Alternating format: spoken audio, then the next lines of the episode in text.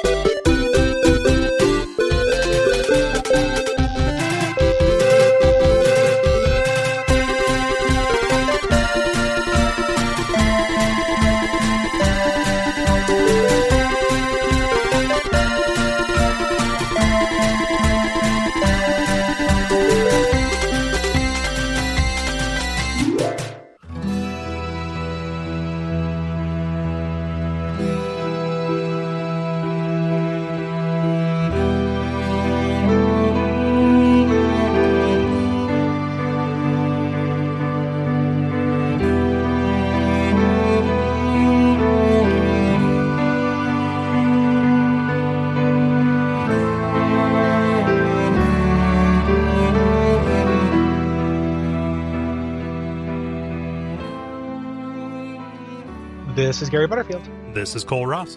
and you're listening to Watch Out for Fireballs. It is a Games Club podcast. And this week we are talking about Child of Light, which is an RPG developed by Ubisoft Montreal and published by Ubisoft for various modern systems in 2014. Yeah, yeah. and this is uh, not our first, but one of our early kind of executive produced games. Mhm. Um, this was uh, sponsored uh, via Patreon by our friend Eric, who also goes by Zombie Chocobo.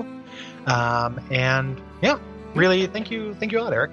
Yeah, thank you. Um, Um, I otherwise wouldn't have uh, played this. This is a game that made a big splash when it came out back in Mhm. the day. Um, and I'm happy to have played it because I've not played very many modern RPGs.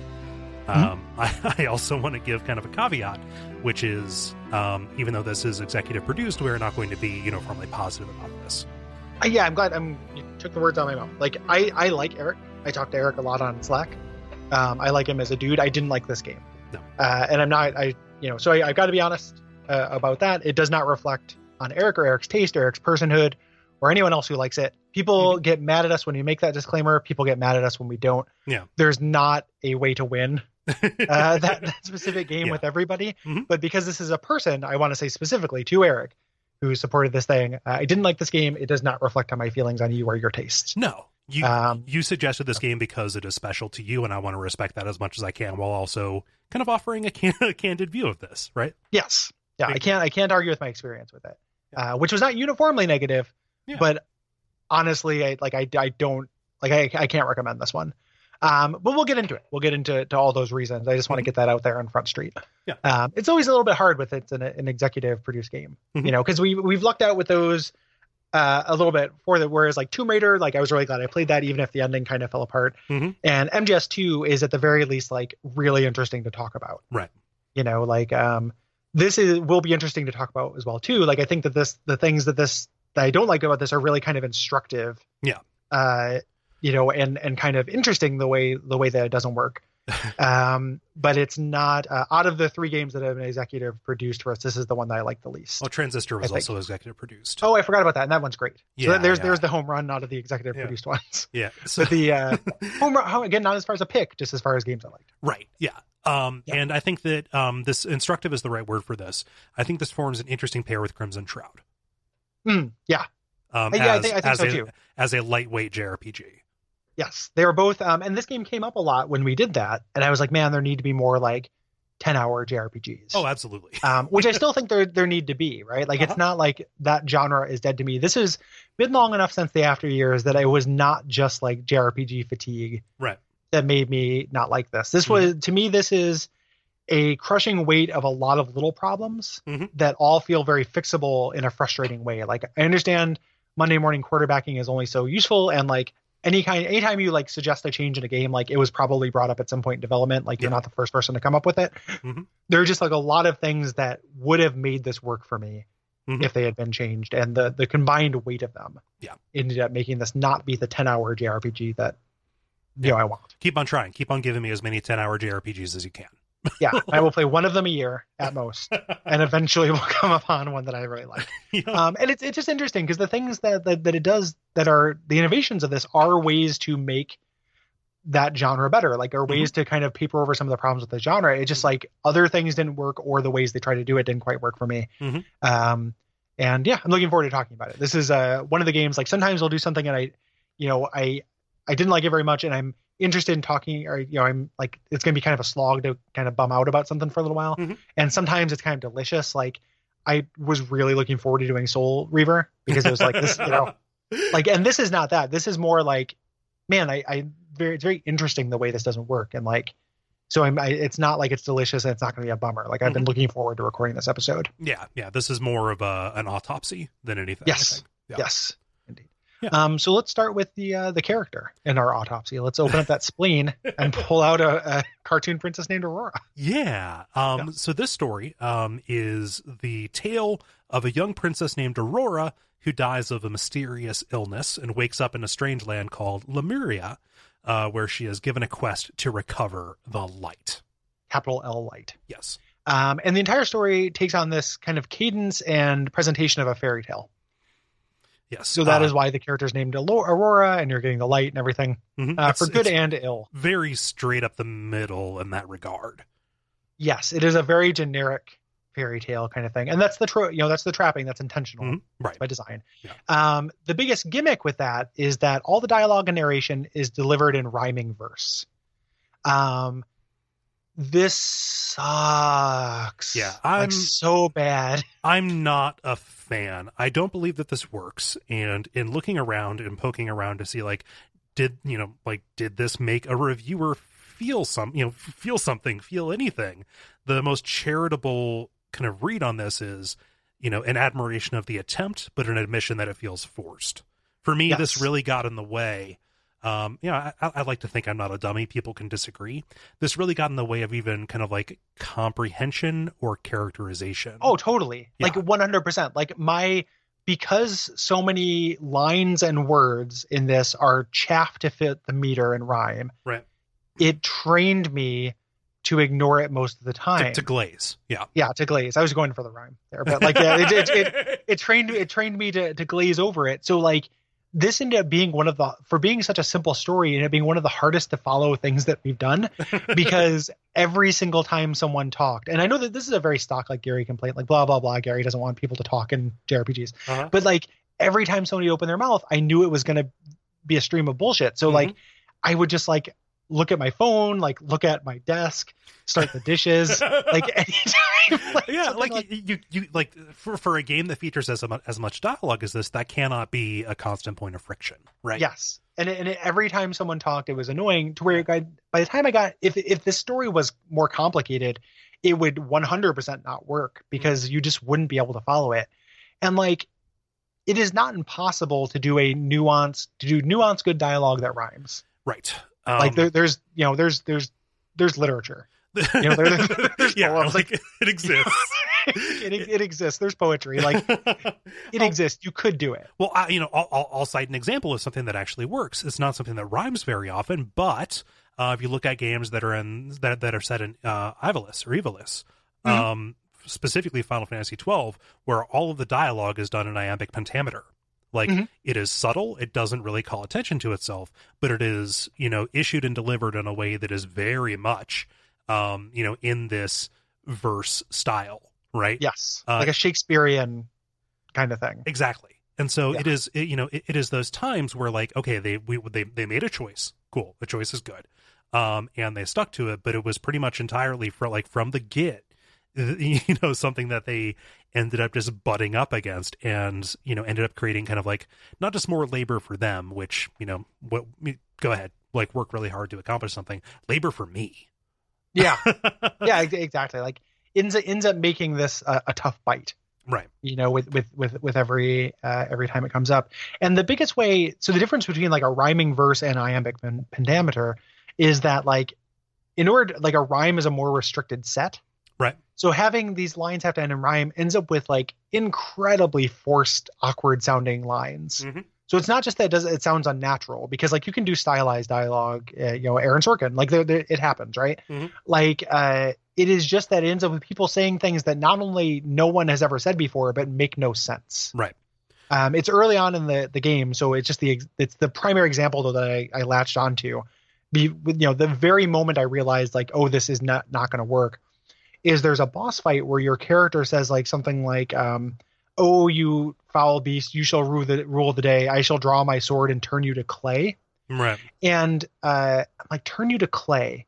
Like that's not a Mm. threat. Like that doesn't you know that doesn't make any sense. That's not a euphemism. That's not a phrase anyone ever says. Turning someone to clay is not the same thing as killing them or hurting them or anything like that. Like it's a weird transchemical thing. It feels like a non sequitur Right. and a lot of the dialogue is that right. you know like them just kind of fitting in a word that has to be the best they could you know do this Right. and like you i shall slay you know like it, it it wouldn't be hard to make it make sense but they also didn't want to make it generic hmm like they gave themselves the tiniest tiniest tightrope to walk and then immediately jumped onto the safety net yeah.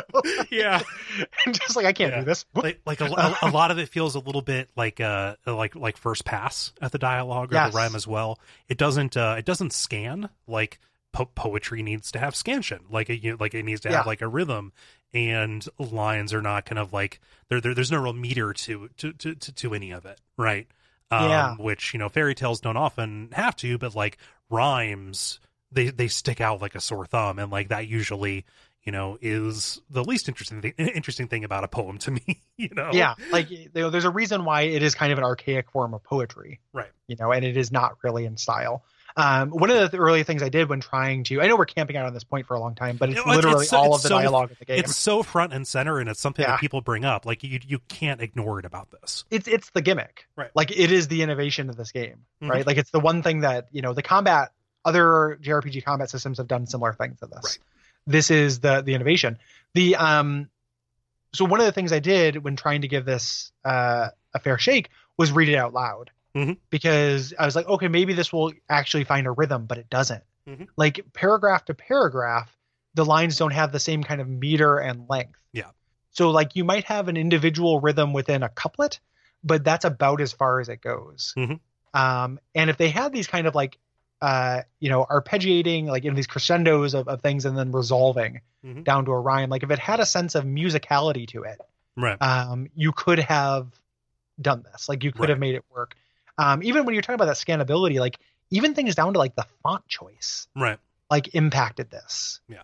You know, it is just it is a singular decision that I don't think any aspect of it worked, except No. for the fact of it being a bullet point. Like this is the thing that's in the game. there, there, there's one funny thing the running gag of the character who always biffs the rhyme at the end But but they were correct them. Yep. Like I hate that. Like Yeah. that ruins the one funny thing. Like yeah. the guy who biffs the rhyme because he's out of place in this world. I was like, oh, it might be kind of a fun thing if like the audience knew what he meant, Mhm. you know, but the the character just didn't say it. yeah i'm, I'm a a character poet always corrects them. i'm a poet and i wasn't aware of that fact Yeah, exa- exactly. Like that's kind of fun. Like it, it's not a knee slapper. no It's not gonna. It's not putting this up into the Portal Two echelon of funny games. But like no. it's No. kind. It's kind of cute. yeah But they they ruin it. yeah. Like even that was like I was like I see what you're going for here. Does this character does this get developed? Do they learn to rhyme? Does something happen and they start Yeah. rhyming? Do characters stop you know doing it? to other characters stop rhyming because it's like they're being freed from this thing? Nope. They do nothing with it. They just have Yeah. a character, other character come in and correct them. Mhm. It's not the same character. It doesn't say anything about the characterization of the people who correct them, like they're a pedant or they're Mhm. somehow more beholden to this world's rules. Like it is just no information. It's just them ruining the joke. Mhm. Like God, like every, every so time without fail without fail. Like it is so frustrating. Like that Mhm. character, when that came up, when it first started happening, I thought I was in for some kind of metafictional thing. right Like, right oh, or like, like, there oh, are you, people who don't aren't part of this rule system. Like, what is this? It brings this uh, style thing to a part of the fiction in a way that I think is kind of cool. Mhm. Um, but then do nothing with it other than ruin the joke. Yeah, I mean, and that that's that's kind of what you have to do when you have something that is as gimmicky as this that pervades the entire structure of the story. Again, Yeah. it's storybook. That's that's a thing. Um, but like that that is the way you have fun with this.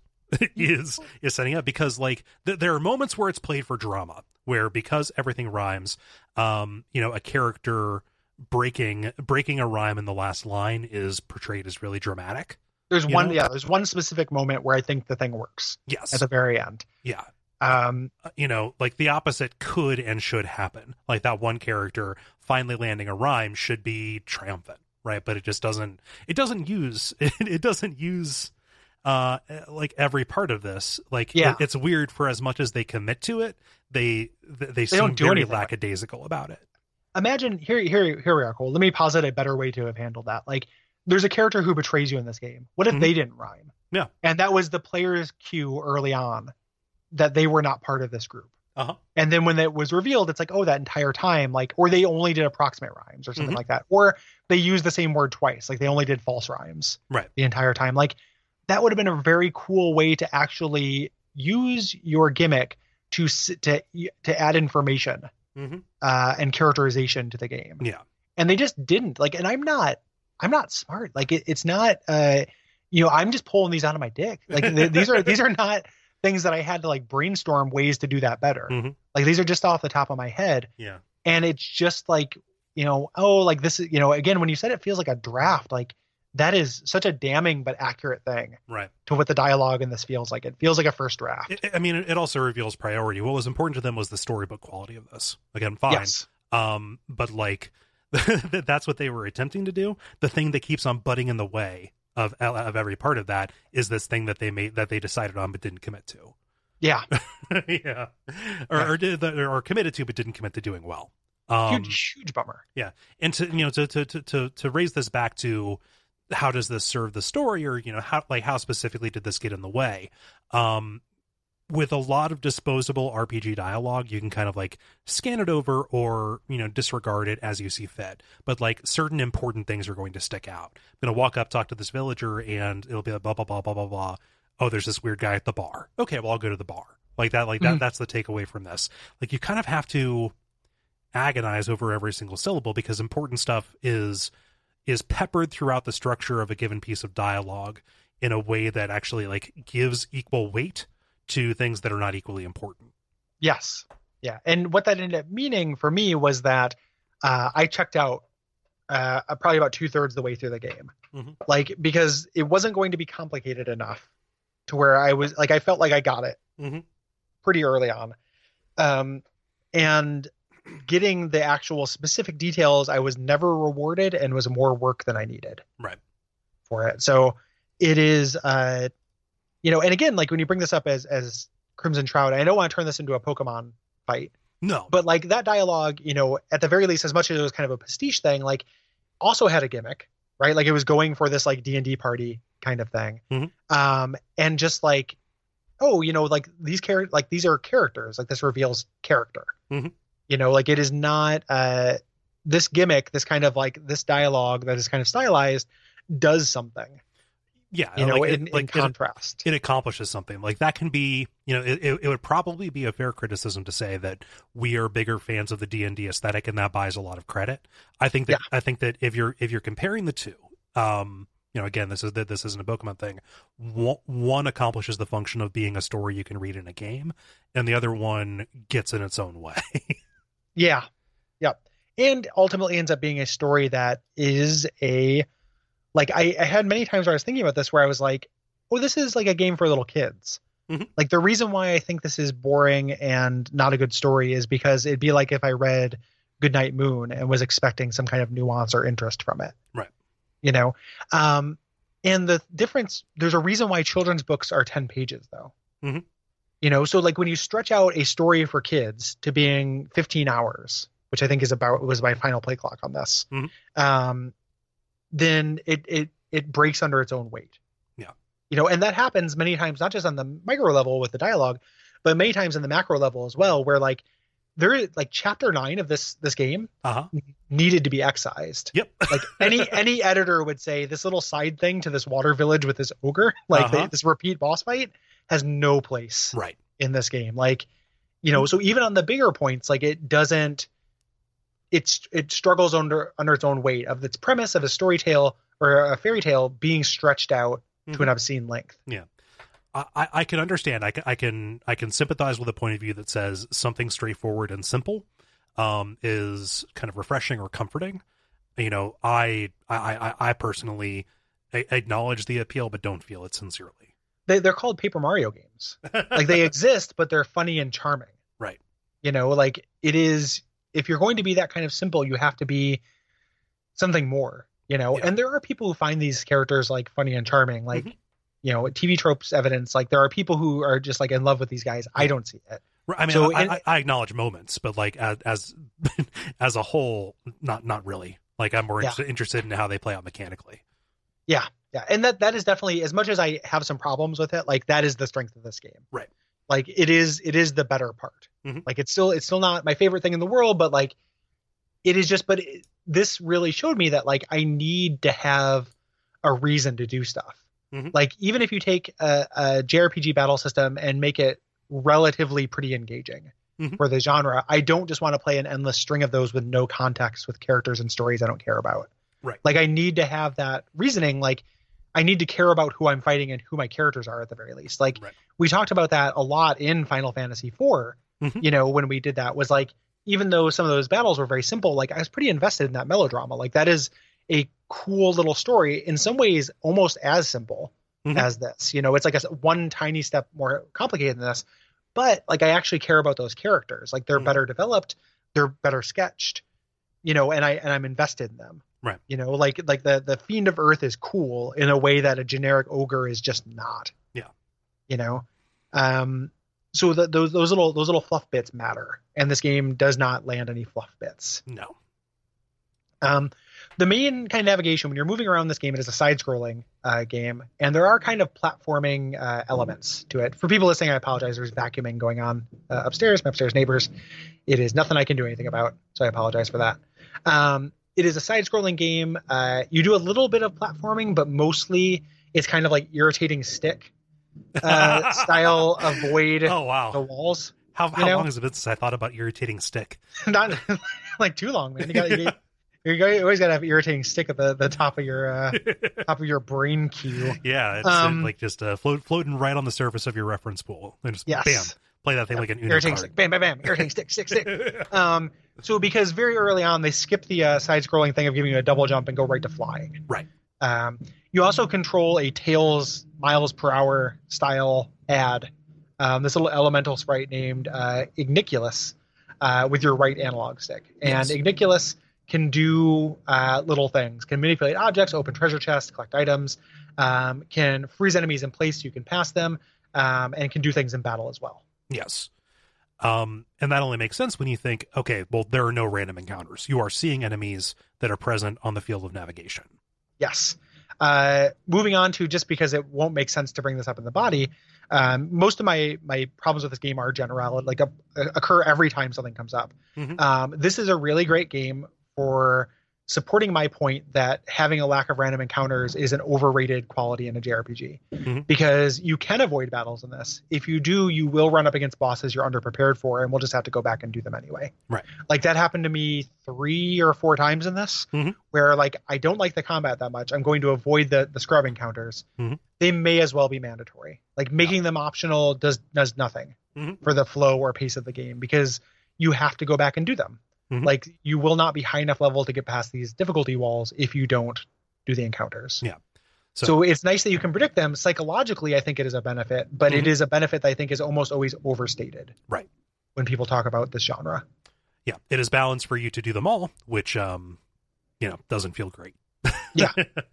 yeah. And the biggest thing you can do is ambush enemies. Mhm. So like being able to come at them from behind because they exist on the map and ensure that you get the first turn is the biggest strength of this. Yeah.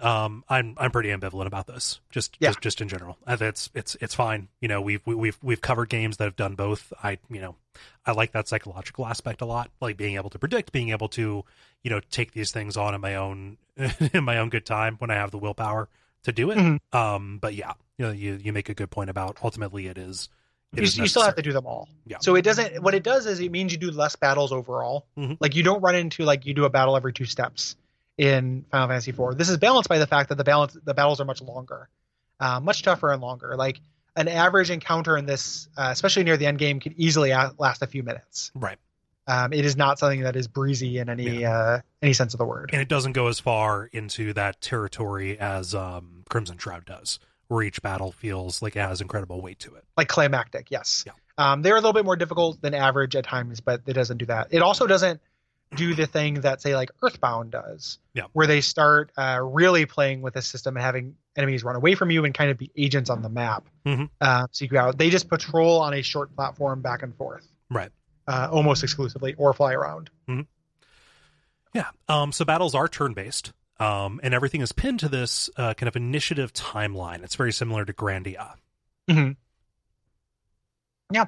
And uh, you you and enemies and allies both uh, move on this timeline um, kind of towards this action line when you get to the action line you dial in your action and it takes a certain amount of time it tells you whether this will be a short medium long or extra long amount of time to cast Mhm. and you go down the rest of this meter Yeah.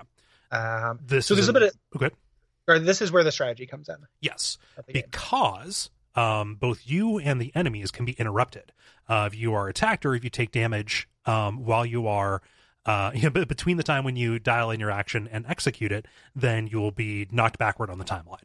You know, not yes you won't lose an entire turn. It'll take you less time to get there, but like a huge part of this game is managing that.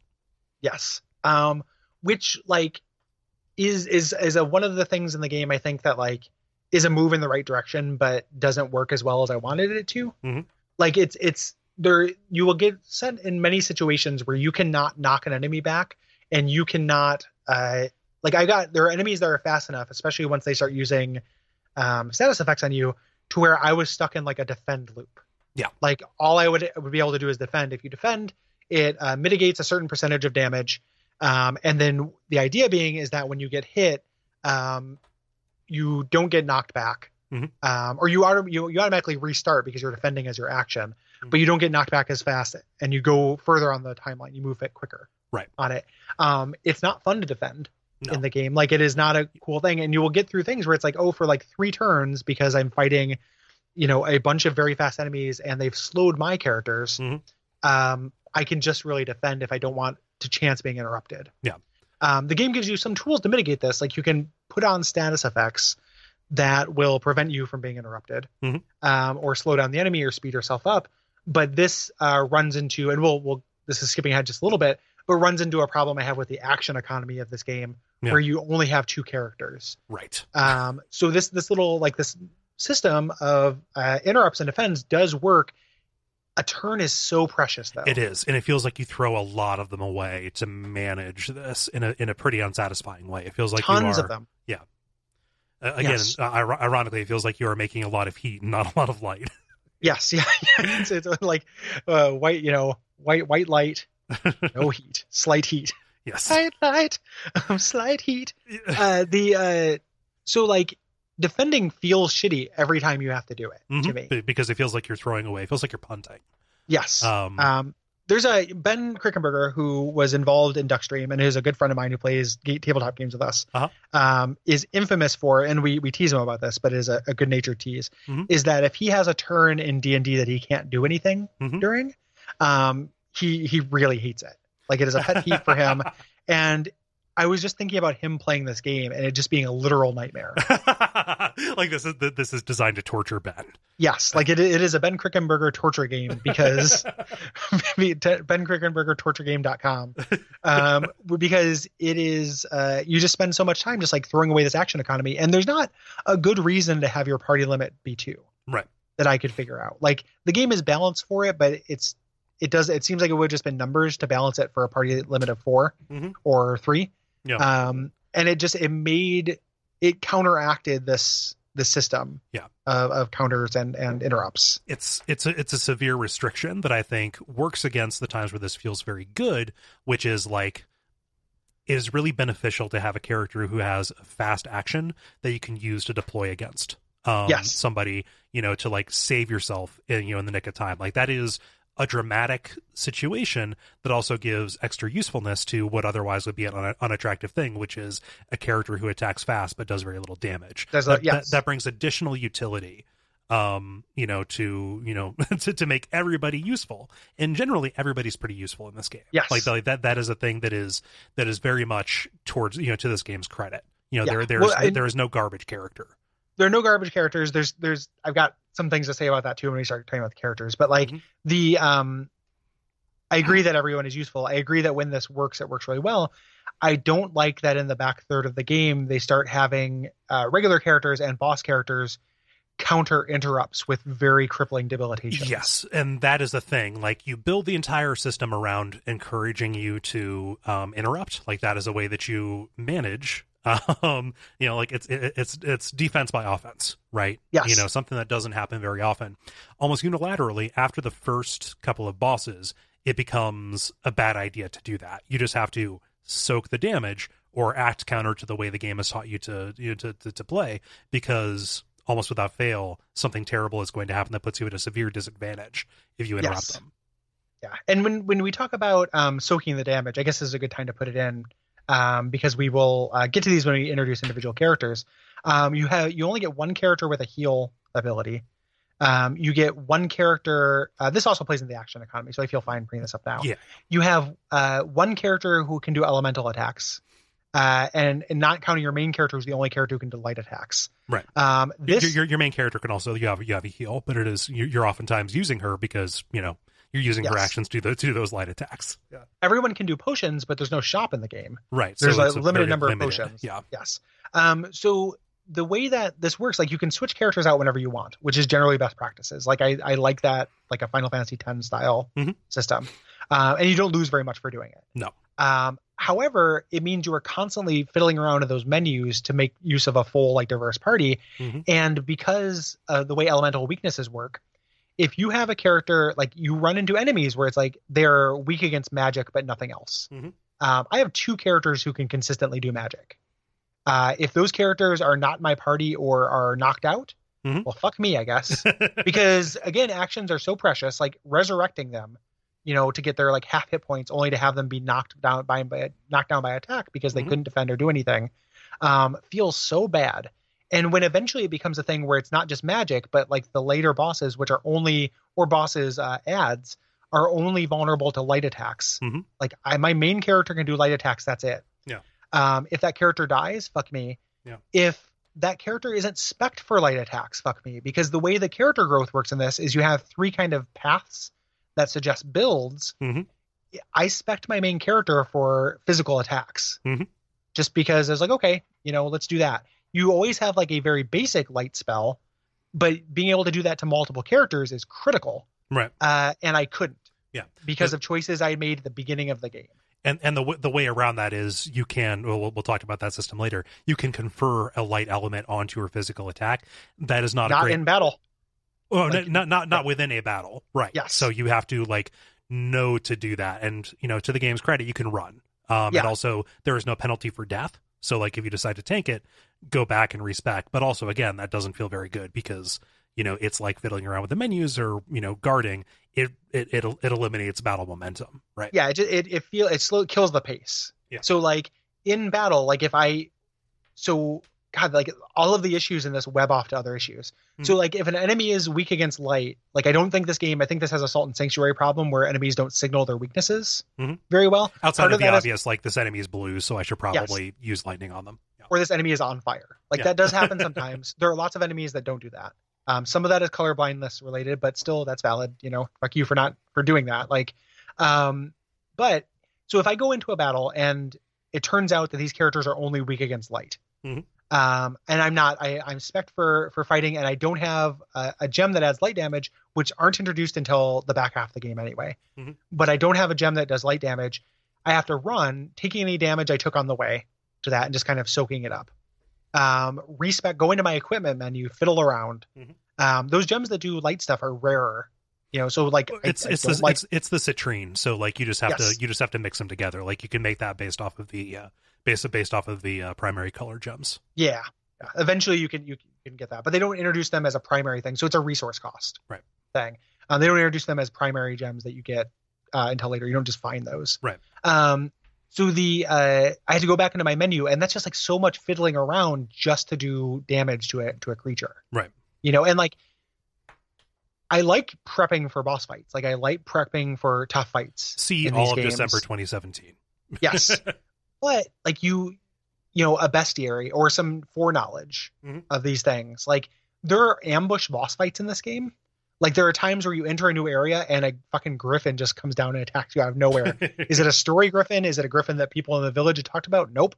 It's just a griffin. right. Um, you know, and so there's not like it just it feels bad. Like I didn't know this was coming. I have to have a very specific build to do it because I don't have build diversity or character diversity to make this really work. Mhm. Uh, you know, it it kills pacing and feels shitty. Right. Like on, on a really, really elemental level. Yeah. To, Um, to to the game's credit, you know, like I said before, the penalty for failure is not huge. You just Yes. you're you're dumped out of battle. You have all of your HP and MP back. You can approach it again, but like again, that's a pacing problem. Like yes. the, the, the, there there are ways there are ways to handle that. Um, you know, either adaptability to certain situations, um, or flexibility. You know, when working against you know a perfect setup, right? Mhm. Um, that don't involve you know just outright failing to get back into it. or, or just you know like have like characters don't include so many monsters that have one weakness that one character can address Right. like fewer fewer keyholes and keys like that penalty as much as there's not a huge mechanical penalty there is a time penalty Mhm. and there's there's a goodwill penalty Yep.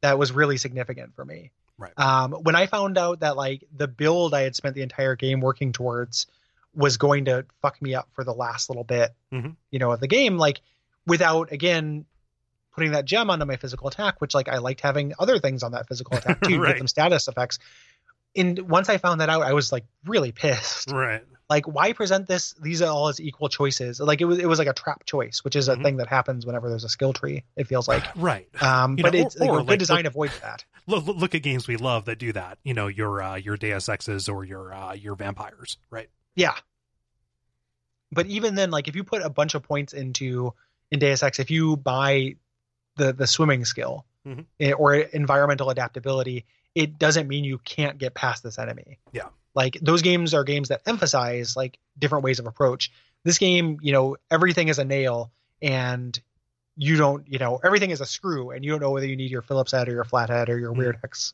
hex screw or your allen wrench or what have your you Torx. Yeah. your Torx until you get yeah. you know a few turns deep into the battle Yeah. Yeah. And you know, like th- this made me realize something, which is I think I talked about this in uh in in Final Fantasy IV, but like I l- I love working against odds in a JRPG, you know, battle system. Mhm. You know, like those moments of drama where you just where you just barely pull it out work for me.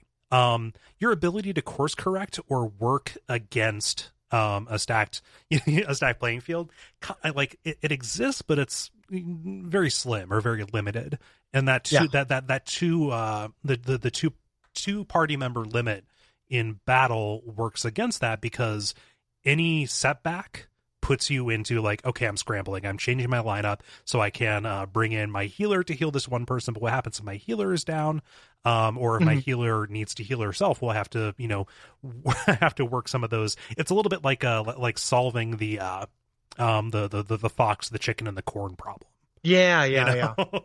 You know, Like- it just it's such an incredible resource to course correct. Like even Yeah. when it does give you the ability to course correct, correct, at absolute best, you're using half of your action economy, Right. To to make an adjustment. Mhm.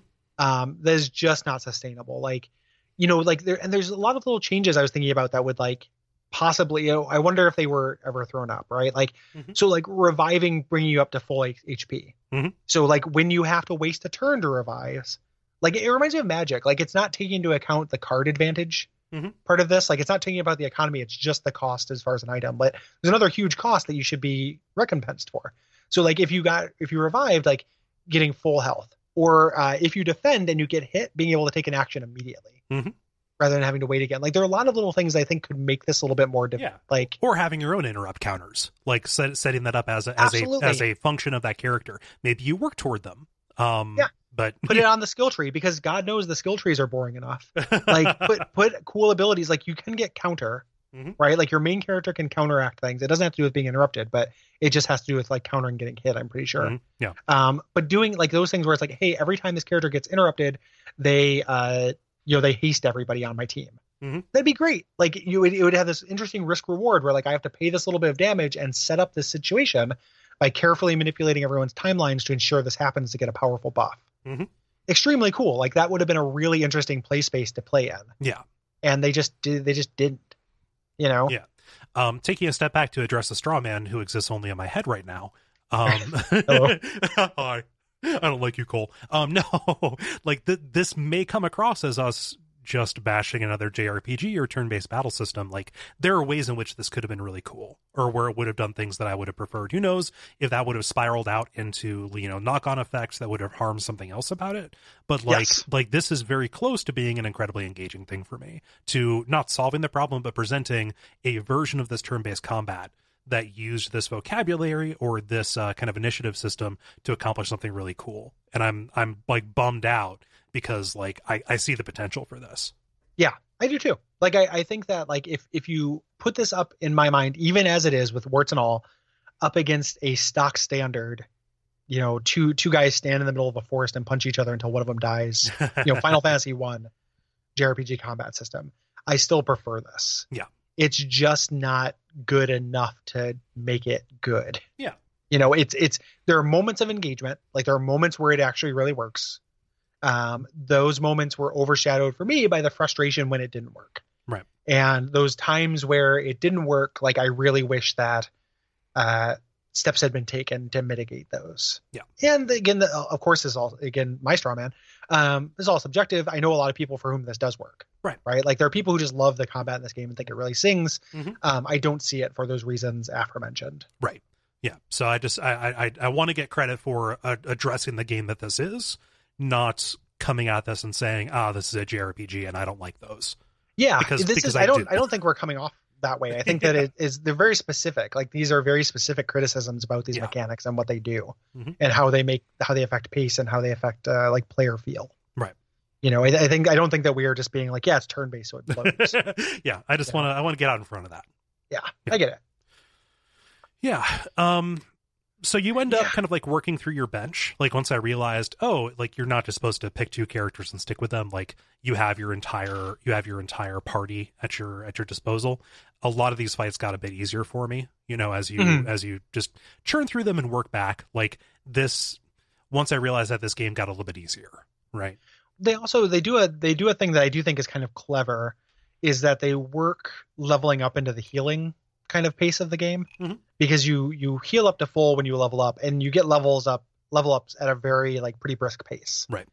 I don't like the skill tree. It doesn't feel very good to level up, Mhm. but it does heal your character. So like you're encouraged to use like most of your bench because it's not going to be a resource cost. Right. For you having a character come in, take two hits, and do a little bit of damage will ultimately be worth it because everybody shares XP, and every two to three battles they're going to level up. Right. And get all their XP, all their HP back. Yeah. So once I found out there were no shops, I was very conservative with potions, Mhm. probably more so than I needed to be, um, even though that was more due to that action economy Mhm. uh, thing. But realizing that I could count on full heals from level ups Mhm. was a good moment. Like that actually works pretty well in the game. Yes. Also, I didn't make a particular note of this. This is a game where you're encouraged to use everything at your disposal. Like buff potions can make the difference for you. Um, Yes. And that is a way to, you know, uh, you know, to, to the game's credit, that is a way for you to, uh, you know, work against odds. Right. Yes. Even though like it, it feels bad to use half of my actions Yep. to do something like that. Like Right. making item uses free, making item uses cost less of the timeline. Like maybe you only go back part way Mhm. when you do things like that. Like there's just it feels like there's a lot of ways to mitigate that feeling of card disadvantage. Yeah, it would almost be like um like an AP cost kind of thing. Like certain Yeah. actions only set you back. There are um either augments that you can put on your weapons or your gear, like the like the Mhm. oculi that will uh that will affect where you start on the timeline, but that's like universal. You know, everything still has the same cost. and there and there's one character who has skills based on that who you lose Right. partway through the game as well. The um the other thing like you could have also made uh that something you work towards as well too since this game has a a detriment like a, a of interesting skills to use. Like what if there were passive things where it's like every time you know once on the first action in, in a battle you get to use a free item as well. Right. And that's a passive skill you get. Like there's just there's so much play space they could have done to mitigate that. Mhm. Um so Yeah. and then and just and just didn't. So Uh, even though there are ways that you can do it, it never felt good to waste an action on that. I wonder what the motivation for that was because a, a lot of this does feel like they are making a turn-based RPG for people who like turn-based RPGs and Yes. taking taking actions to, you know, improve that, you know, bring their own little flavor to it, but not going as far as we think they should because they wanted to be at least somewhat traditional with it. Yeah, I think. I mean, I think that's part of part of what is going on. Is this is made as kind of an old school homage? Yeah, made for an audience that exists because this was a very successful game. It, it's interesting. It's a very successful game, um, at least according to TV tropes. So who knows, right? Mhm. Um, it is something that is known to be more popular with critics than with people, Hmm. uh, which is an interesting inversion for this type of game. right. I would expect the opposite, Yeah. um, quite honestly. But like, it is uh, that is again like I have no citation citation for that. You can't you can't cite TV tropes as a thing. Like no, well, according no. to this website, this was the uh, heroic blue screen of death and blah blah blah. But it, it was the that was very surprising to me if that is Mhm. true. Yeah, I'm, You know? I'm I'm basing that statement. This did very well based on the reviews. You know, they're just Yeah. in aggregate. This this performed very well there. Ubisoft has talked about doing more of this, so it must have been somewhat financially successful for them. And like I heard about this a lot. Like people people were like, "Hey, I would love if you covered this." Mhm. You know, I, I definitely I did not hear about it quite as much. Yeah. Not that that means anything either. That's anecdotal, but like I didn't hear about it until it became kind of on the table for until we did Crimson Shroud. Right. Um, pretty much. Um, so mo- moving on. Um, uh, Igniculus is very important to uh, battles as well. Right. Um, he can move around. Um, you can use him to slow down enemies. Um, you can use him to heal party members. Um, it's very slight if you and the difficulty modes. You choose casual or hardcore uh, as difficult or advanced or whatever. Um, you know, you choose hard or easy are the two that it gives you. Mhm. Um, if you're on hard mode, it barely heals right. your party, but still maybe worth doing. Mhm. Um, It's like the, both of them are marginal advantages. It's nice to be able to uh, to thumb to scale a little bit. yes, and this can be also like a co-op player can play Mhm. as Igniculus if you don't want to worry about it. It feels like a Um, feature that was made for the Wii U gamepad. Actually, It was made for yeah, it's made for that, and it's made specifically. The idea was for uh, for parents pay, playing with their kids. You give Mhm. the kids the main control, and you control the little ad, so you can be next to them, kind of you know telling them what to do and helping them out, but also doing something. right, right. Um, I I actually like this. I like that you have this little little factor you can add to to fights. Right. Here's a nit that I will pick. Um, Mhm. Because oftentimes you are fighting uh, an enemy party composition that is like one main enemy and two uh, kind of additional ones that are the, the, the same. So Mhm. Monster A and then Monster B Monster B. Both Monster Bs have the same icon on the um, on the timeline.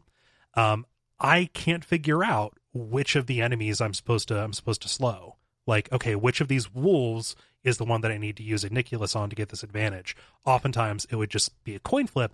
I would pick the wrong one, and the one that I decided not to slow would come out and interrupt me anyway. The the game does tell you that it's super subtle. Um, when you have Igniculus on somebody, uh, I think if you're hovering over them, they like shimmer a little bit, and if you actually slow them down, they get a tiny little icon.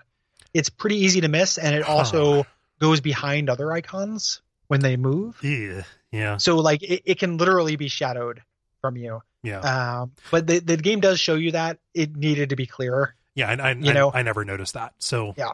Yeah. I don't I don't blame you. Like I don't think the game does does a good job of communicating that. Right. Um, yeah. So take So. take that criticism for what it's worth. Um, Yeah, I mean, it's still it's still a criticism. It's just it's a it's a signaling criticism as opposed to you know whether they did it at all. you played this on PC. Uh, I did. Okay. Yeah. I, I played this on Vita, so that may have also been a uh, um, a deciding factor in that. Totally. Yeah, I, I don't know if, what the differences are Yeah. Uh, just screen resolution, real estate. It was probably Oh, more yeah. noticeable on the timeline. for sure. Yeah. Um, you do get a lot of party members. Mhm. Um, as I mentioned, uh, I think I feel like they're a little too specialized. Um, because you can switch, it's not a big deal, but it does mean a lot of fiddling around in menus. Yeah. Um, they are fine. Like there are some of them I like more than others. Um, the fact that you're still getting them very late in the game Yeah. like I, it was very hard for me to be into them like as i would run into like the last like i would say anybody after the mouse i was not particularly invested in right, right. um so the uh and they're you know little cuties um they kind of have different personality traits Mhm. like they're they're mildly different Yeah. and we'll have kind of like you know specializations that are like really specialized Right. like you you you have um the the dark jester jester you get um is exclusively a, like a defensive buff character right. so like even down to that level of granularity like it's not just buffs are on one character defensive buffs are on one character, Mhm. positive buffs are on another character. Like yeah. it is very specialized. Mm. I'm I'm I'm fine with that, honestly. Like once I realized that switching characters was a free action, you know, outside Mhm. of the time cost and outside of the friction of fiddling with menus, that's th- th- that's fine. Yeah. there's one aspect to the them being a free uh, or fiddling around that I don't I didn't notice this, and maybe you can answer this for me. So like the fact that you're switching around party members a lot. When you do a buff, do you buff that slot or do you buff that character? You buff that character. So that's a bummer. Mhm. Because if, if if you do a buff all and then you move those characters out, like then they no longer have the buff. Yeah.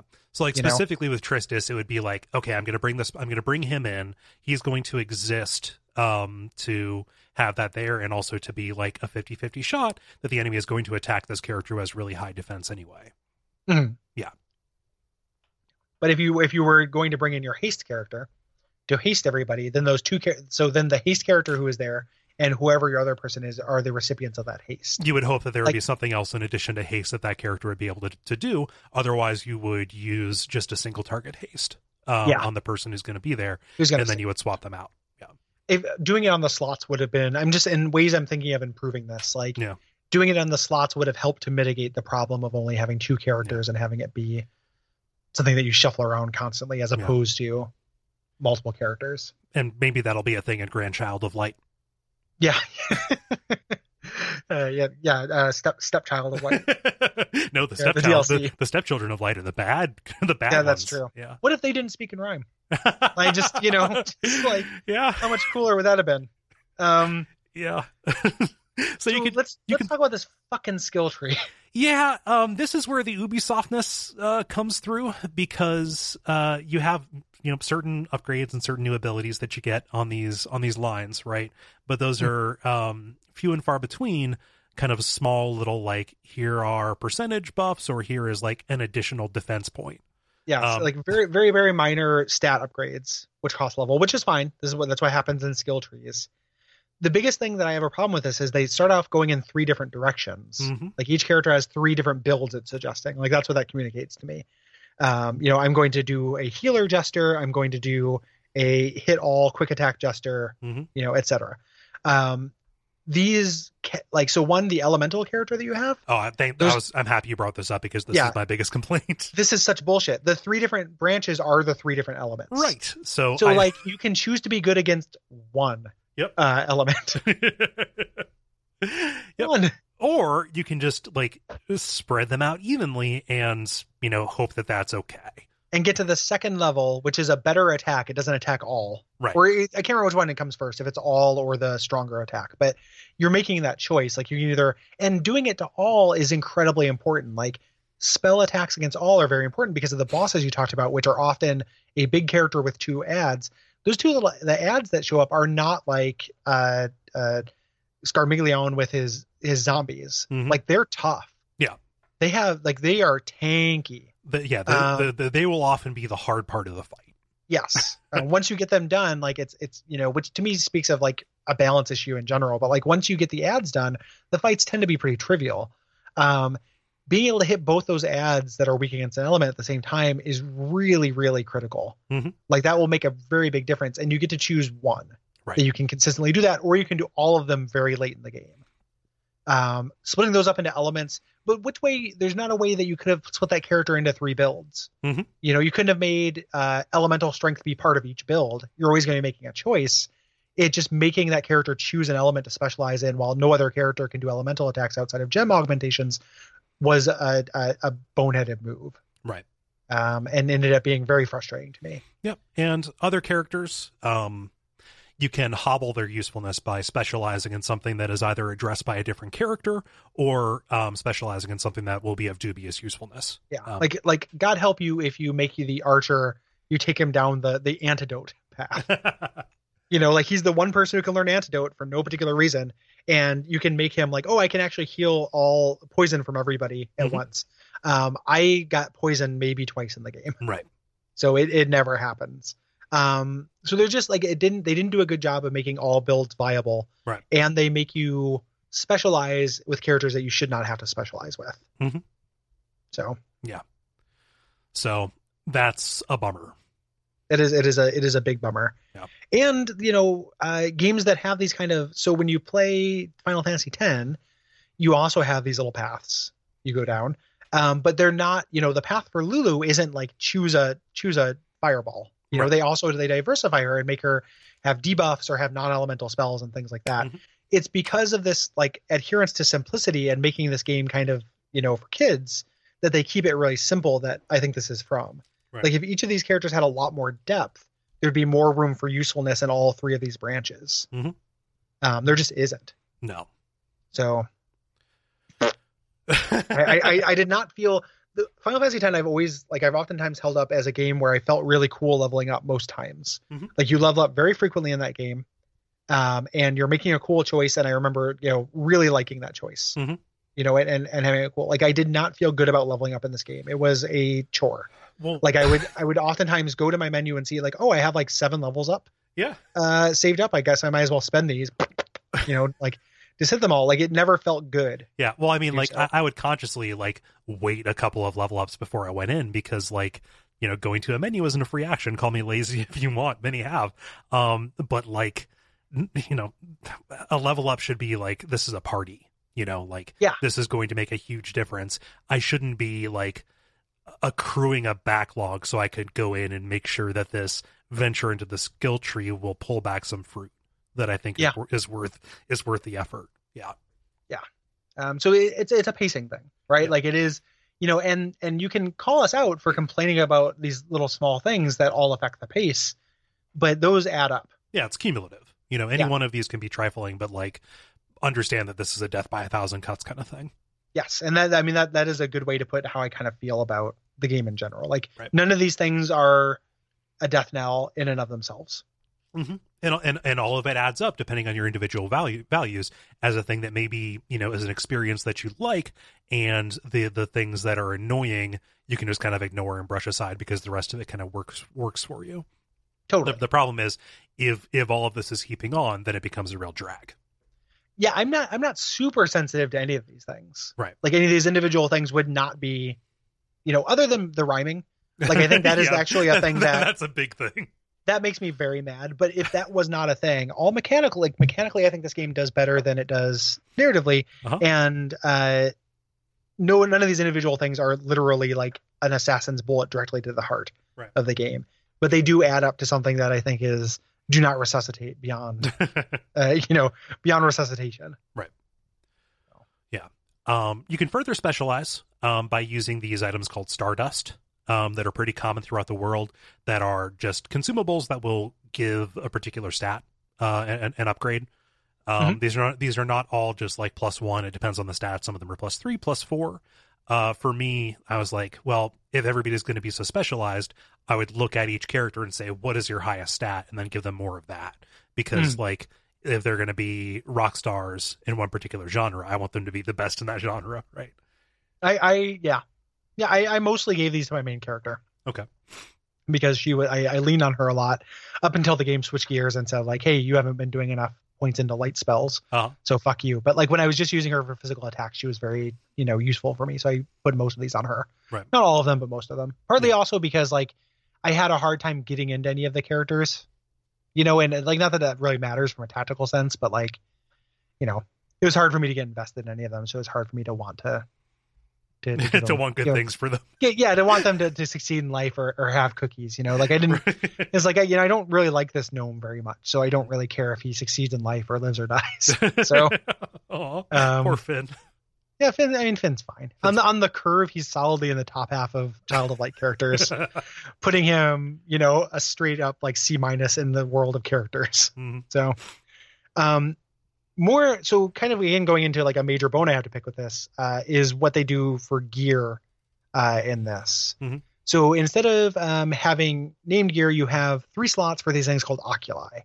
Um, these are gems that you can give uh, that will give you kind of combat advantages or elemental affinities depending on which slot they're in. Yeah. They're kind of contextual. Um, this feeds into this crafting system where you can bind gems to create better gems, or you mix colors to create gems. The thing that bums me out about this game is that it has uh, such an opposite uh, Bloodborne problem of treasure chaff, where you very late in the game, um, in the last dungeon or second to last dungeon at the very least, you find treasure chests that are just one or two of the base level shitty gems that you find in the beginning of the game. Mhm. They always give you the work of finding a lot of stuff and combining it in this menu. Right. The reason being is you can combine these colors and kind of specify things, but it never feels good. Right. It happens constantly. Like you never feel like, oh, I did a cool thing and I found a cool treasure. Mhm. I did not once feel excited about opening a treasure chest in this game. because inside's going to be a menu chore. And it- yeah, it behind inside is a menu chore. It's three of the lowest level rubies hmm that I have to go in and fuck around with the menu to make useful. Yeah. Um, it just and the the whole game does that. Like if if treasure if it started out that way to give you a base, and then as you went you got higher value stuff. Mhm. You know, like how video games work. Like that would have been fine. Mhm. But you do not get better treasure the further you get into this game Right. with a couple of exceptions. You'll get some rare gems Mhm. uh, sometimes, but like it just ended up being, you know, and the fact that um, Igniculus can open treasure chests for you made a lot of times when they're guarded, um, not really work either. Yoink. Like the idea being, yeah, like you just have him go yoink it. If there's one where you have to pull a lever, which like fire, there are two different ways to open treasure chests in this game, but if there's one where you pull a lever, you can also make Igniculus freeze the enemy so you can go pull the lever yeah. if you don't want to fight them. But you do have to fight them because if you don't fight them, you'll be underpowered for the boss because of the ads and the combat system, et cetera, et cetera. Every problem runs into another problem. Mhm. But like, it just didn't feel good getting things. Didn't feel good leveling up. Didn't feel good getting things. So like advancement, which is a big part of RPGs, right? Like, Mhm. If you like RPGs, a big part of it you like is starting out really weak and ending really strong. Did not feel good in this game for me. Yeah. So No, I, I I agree. Like I Yeah. I ended up being okay with this system on principle. Like um you know just kind of using that using individual gems to like you know design a character and you know further specialize them i got into i got into specializing them i did not relish those times where it's like all right i've got 30 sapphires 30 rubies and 30 emeralds. Let's make something out of this. Um the menu chores were not were not were not that great for Uh, me. how much did you like unequipping all of your characters you could have a base level uh, so you could work with your entire field of gems? Not very much. Every single time and then re-equipping them every single time. Yeah. so like the game and again if they would have just made your crafting uh thing like give you a little warning but say like you're pulling from something that's equipped. Mhm. you know give you your entire base every time because like unequipping to get my base level to get everything leveled up uh, and refined to the highest level like it happens quick but i at by the end of the game you have what nine characters? Yeah. Like it happens quick in the beginning but jesus christ. Yeah. And you're encouraged to use them all. Like these aren't benched. No. You know?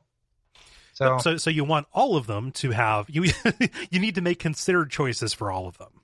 Yes. Yeah. So like i think this is a fine idea um that is executed poorly and has costs uh that or or incurs costs on other things uh, about the game you know that make it less of the kind of jrpg that i like you know? Yeah. I, a good you know a fine idea that it was poorly executed which is childlight.txt for me. Right. Yeah um so this game is kind of i have nowhere else to put this. This is a bit of a non sequitur. Uh, the game is scattered uh, with these small notes called confessions which kind of outline the history of the world these are fine. I ended up just like pulling up a big list of them um, as opposed to collecting them and reading them piecemeal. Like Mhm. the idea is cool that people are sucked into this fantasy world from all different times. Um, yeah. The, the the twist is kind of a final fantasy tactics advance yes. kind of thing. Like there's a character using modern slang and, and stuff that is Mhm. involved in this world. That's maybe a neat idea that i don't Yeah. didn't do like a whole lot with you know No, it's it's it's like a neat thing to know. I know that if we didn't mention it, it would be it would be brought up as like, oh, here's this cool thing. That is an instance where like the modern person who wrote this, uh, who who who, wrote- who writes these, doesn't rhyme. They just they, Yeah. they they write it out as though it's prose. So Yeah. there's the subversion, the single one. yeah th- th- there's the subversion it's also meant to be kind of a collectible Right. you know like they're just around they're kind of hidden um i didn't find the prose in them particularly noteworthy or good Yeah, uh you know not as bad as the rhyming stuff but it's like i didn't find them that interesting. So Yeah. it didn't feel like i was getting a treat when i found them. It's a no it's treats. Like i need treats. Give me treats, damn it. It. was this game like eating like a a, a, bag of saltines i found in a wheel well. Like give me treats. Like i need treats. Treats. Oh man, stop Ah, saying treats. You're gonna make Roars upset. i know. I just looked back to see if he was coming but he's sleeping Okay. um the uh but like man it just you know nothing felt like a treat Yeah. i play games for treats i'm a good boy and i get treats Um, but the game's pretty. Oh, it's Um, very pretty. Yeah, like uh, I, I think like I think universally everything that's done in this UbiArt engine looks really good. Like even the Yeah. Rayman games, which you know take or leave the cartooniness of them. Um, Mhm. it's it's it's pretty and it sounds good. It's quite pleasant. It is, and it's it's interesting because I didn't know that I had already played an Ubisoft UbiArt Engine game in Valiant Hearts, which is a, another game I think is not good enough. Right. Um, you know, it's kind of interesting, but is also a game I think the aesthetics are really nice for. Yeah, yeah. Like they, they've they've made an aesthetic engine and have not put any good games in it. Um, I mean, the Rayman games might be fine. I Oh, they're, they're, they're, those, they're good platformers. They're actually they're actually really solid. I believe it. Yeah. Um, you know, those, those have a good reputation for it. But between this and Valiant Hearts, like there's a third one too. Um, that is uh in this engine. I Oh, it's like a remember, but- Gravity Falls game. I think I looked this Yeah. up earlier. Yeah. Yeah. Um, this and the soundtrack is is nice. Like the actual main theme to the the open the first world that you're in Mhm. is like is very pleasant and, Yeah. and sweet. there's a there's a good leitmotif that is actually part of the story that I think is uh, Mhm. used used very well. Mhm. Yeah. Yeah. Um. So something that I didn't expect that I you know kind of pulled up. This game is the brainchild of the creative director and writer behind Far Cry Three. It's pretty surprising. Yeah, I know. it's uh you know it, it's uh not like I, I have not uh I've only played a little bit of Far Cry 3. I played more Blood Dragon. There's a, like another game I didn't not particularly like very much. Uh, but that's the only thing they have in common. Like they are Yeah. they are games I don't like very much in very different ways. right. So There's aesthetically very different. That seems Yeah. worth noting. yeah, um, one hundred percent. Like we said, this was received pretty well by critics. Uh, kind of, you know, looked at as you know an indie esque effort by a large studio that was designed as a throwback. Uh, you know, was very unexpected to come out of to come out of Ubisoft. Yeah, and and I'm I'm down for that. Yeah. as a thing. Like I like the idea of big studios letting these people make these little kind of passion projects that are a little weirder and more unique. It's something Ubisoft used to do a lot more of. Before they, they started making the Ubisoft game. Right. And like I, I I appreciate it as a thing. I just wish that the results were a little bit better. Yeah. Um, but they're gonna do they're gonna get another shot at it. I don't know if I'll be here for it, but they are planning to do more with the setting and style of game. The uh, the writer released a like a little novella that bridges the gap, like that goes back to uh, it revisits the characters, Mhm. um, like you know, hundred years or something after the events of this game. Um, so they they are making like kind of an extended universe, Right. For this, um, which is like it's there if you want it. You know, I I, I like pulled that thing up just to look at it, Mhm. and then immediately started reading it, and I was like, oh yeah, these guys, yeah, these guys. yeah, Um, it's it's this again. Okay. yeah, there, there's not going to be a treat at the end of this for Gary. Gary, Quit saying treat. I'm so concerned about roars. Yeah, I just uh, like I, I I think that actually is a real thing, but the I like I am a gamer and I need treats. it's just like- a real funny phrase in my head right now for some reason. yeah. Um, So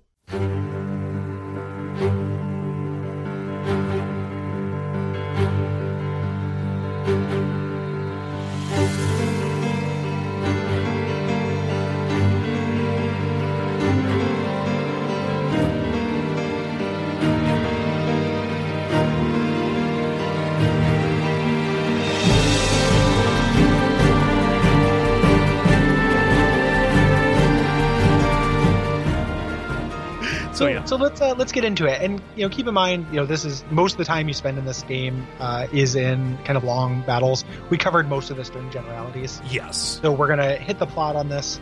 Um, I'm also gonna mea culpa this a little bit. Uh, the last couple of chapters of this I get real fuzzy on because I was speed running and trying to finish it as fast as fucking possible.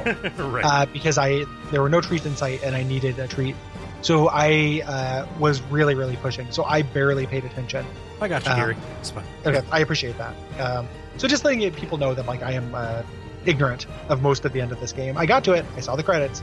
I got to the one effective use of the rhyme, but I did not uh, was not paying attention to what was happening. Right.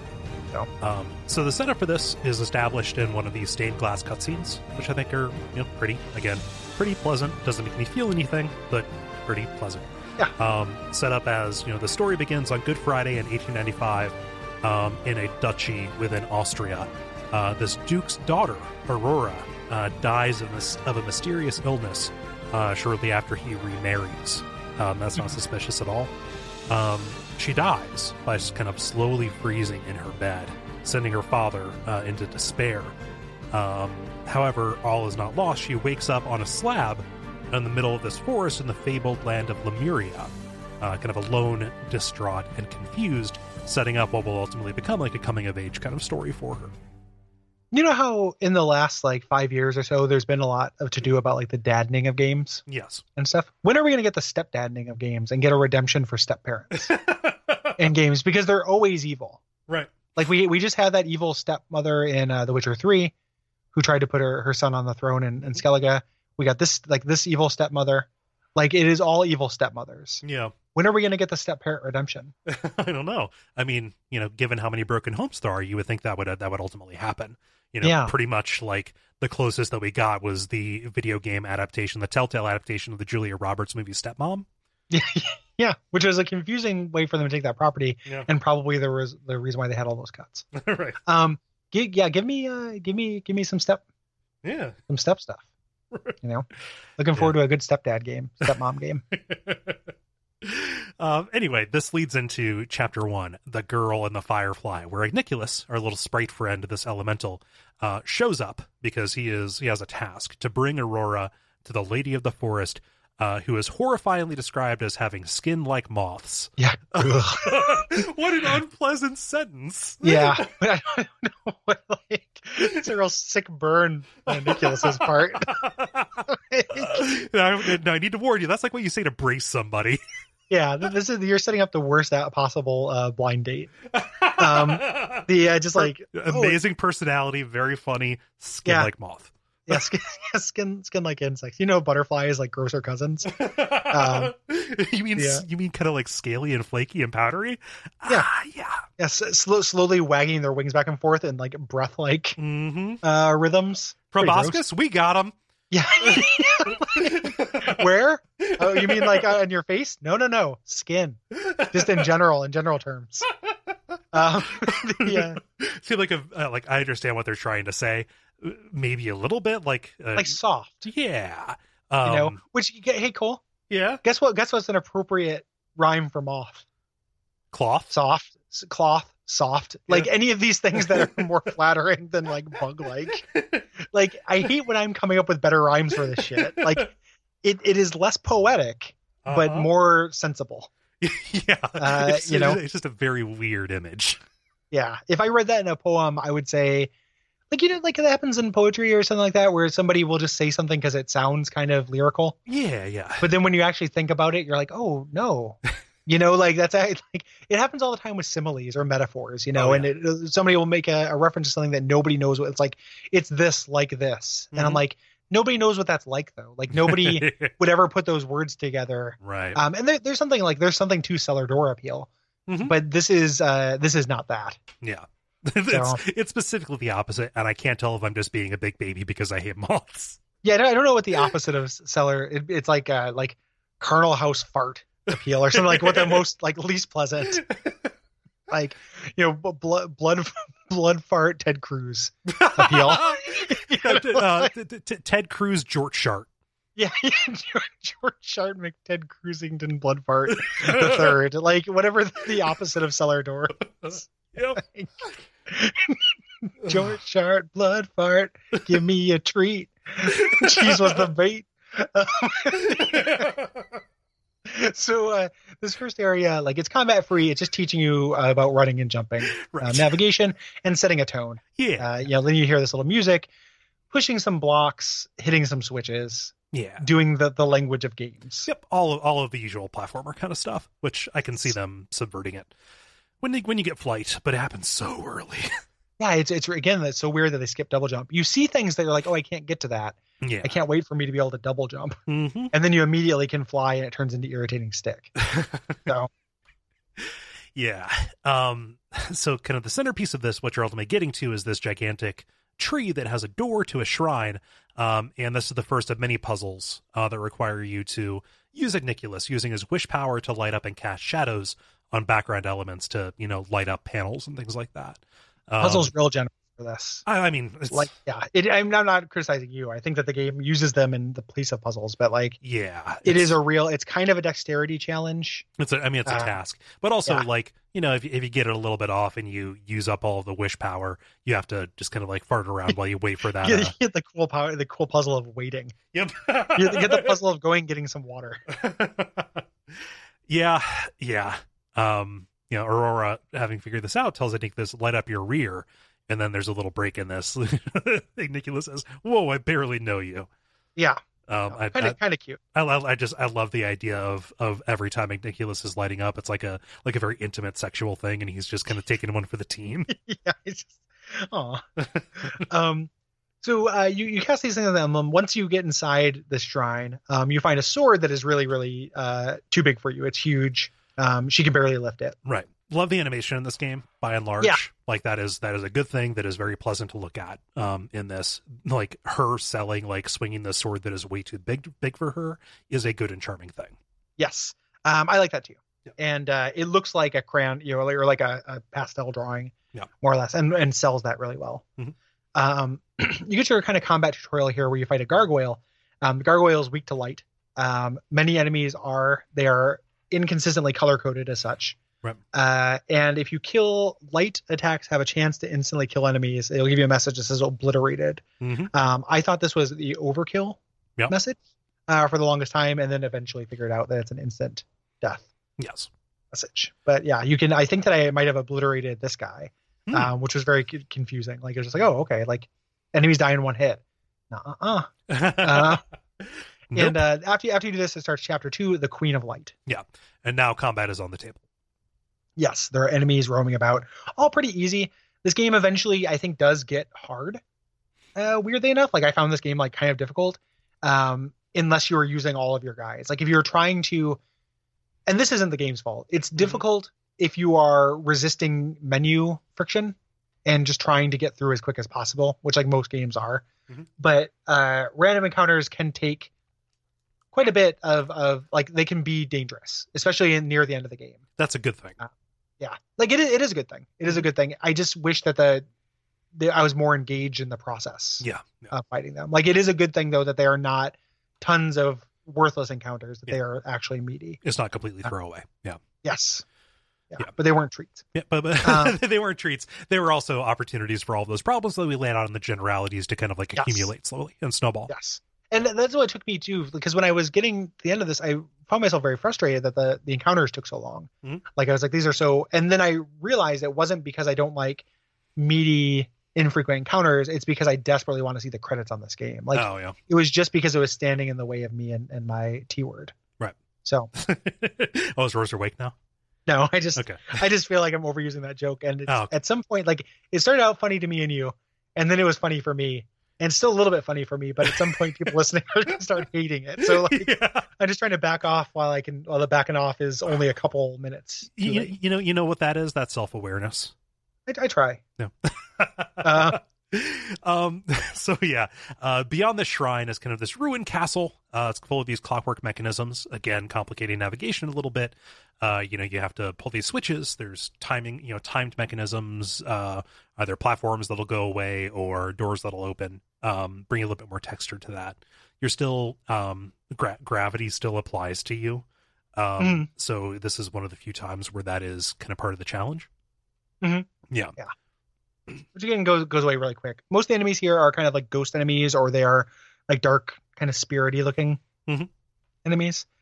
Um, and you're, the kind of centerpiece here as you're moving through is the centerpiece room with this large stained glass window with the Lady of the Woods uh, in it. And you have to another kind of uh, like something that's a little bit more of a puzzle than usual. Um, you have to rotate these array of colored glasses in order to cast these spotlights on specific gems to break the seal. Yeah, um, I believe there's like some color mixing um in this Yes. as well, uh, which is For- good. Like, foreshadowing the oculi. yes, that is good. I, I like that as a as a little bit of uh, um you know synchronicity between those two concepts. Mhm. Um, yeah. So this breaks the seal. Um, and the to celebrate this, you are uh, beset by these two headless statues, and this is your first um proper boss fight. Yes. Yeah. Um, so it's two, it's two v one. You don't have your second party member here. Um, and these are big and strong. Um, they don't do a whole lot of damage, but you have to uh, hit them a lot. Right. Um, I think one of them is has a lot of HP. One of them is weak to magic. Mhm. Is kind of the way they they articulate. Um, again, the game doesn't communicate this to you. This is something that like I found in research Mhm. afterwards. Yeah. Um, but because you're outnumbered here, it is a really good idea to do interrupts. Right. Here and get in some damage while also reducing the amount of damage you take. Re- you know, reducing the number of turns they can get against you. Mhm. Yeah, it is a Mhm. good expression of that idea. Yes. Yeah. Um, after this, the Lady of the Forest appears. You know, starting this cutscene that gives you more of the backstory, right? Explaining how the Queen of Light, who once ruled over this land, you know, justly, belovedly, uh, has been usurped by uh, this dark sorceress named Umbra. Um, and Umbra has uh, sent her daughters out to collect all the sources of light in Lemuria, specifically these three artifacts the sun, the moon, and the stars. And my charge, you know, what has uh, uh, been given to me here by the Lady of the Forest is to go and stop them, to collect the light and return it. Yes. Um, so they give you a crown. Uh, at this point, the lady gives you a crown, uh, which lets you fly. And there's also this thing where it's like you cannot die as long as you have the crown. Mhm. Uh, is the idea, and then uh, it also lets you fly. Yep. Um, which again changes things from a platformer to irritating stick, and then a, a flute, which you're like, what can I do with this flute? It's Foreshadowing that you'll use the flute a lot. Yep. An ordinary flute, which is mostly used to comfort people. Yes. Yep. Yes. Um, so the next place you have to go, kind of making your way through here, is to the Tree of Thorns to the west. So you're going to recover the lights uh, from what's known as the highest of high and the lowest of low. Right. Are the two two places you're going to on your quest? One bell above, one bell below. Yes. Yeah. Um, and this starts chapter three into the west. Right. So this takes place back in the same forest that we uh, that we passed over. At least the 1st part of it does. Except now that we can fly, we are above the tree line, and we can kind of see, um, mm, you know, this awesome background that happens to you know be spread out behind you. I think you spend a lot, a little bit too much time in like enchanted slash spooky forests for my taste. There is a good amount of variety to the setting in this, I, I believe, and this does something that a lot of games, I think you know don't handle as well which is it presents a wide dynamic range of um kind of bright and dark and color i think Mhm. that like you know the visual design of this game is on point in a way that is very rare Yeah, like everything everything looks fine. It's always hard for me to be that interested when I'm not interested in what I'm doing. yeah in the yeah. places, but they do look cool. I will, I will give it that. And it's actually kind of like early on we kind of pass over it. I think it's in the last chapter. Like you see a like this Titan walking in the background. Like there is a sense of mystery yeah to this kind of world that is interesting, but the game fails to explore it. Right. So there is this kind of sense of scale and presence to a lot of these places and history um, that just is kind of left on the table. Yeah. You know, uh, which kind of bums me out. The other thing that you're going to do here that's not like in the notes, but you're going to go back and get all the treasures you didn't get. Right. Which this was the first time this early in the game that I was dissatisfied with treasure, where I was like, Mhm. man, it is a real bummer to go through all of this kind of work to get one ruby, um, you know, and just comb this area. But I was being vigilant because I wanted cool power ups and because I like treasure.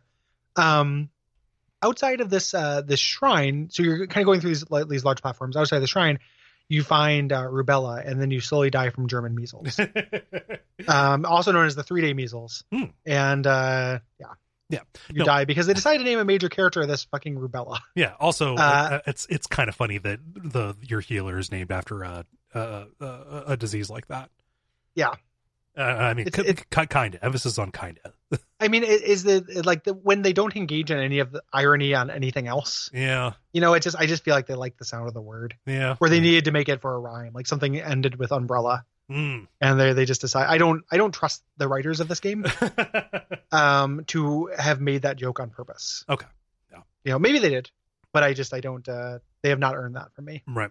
Um, so Um, Rubella, uh, she's your first kind of party member. Uh, she's a jester who is looking for her brother. They were both part of the circus, and they got separated uh, after the circus. You know, some some calamity beset it.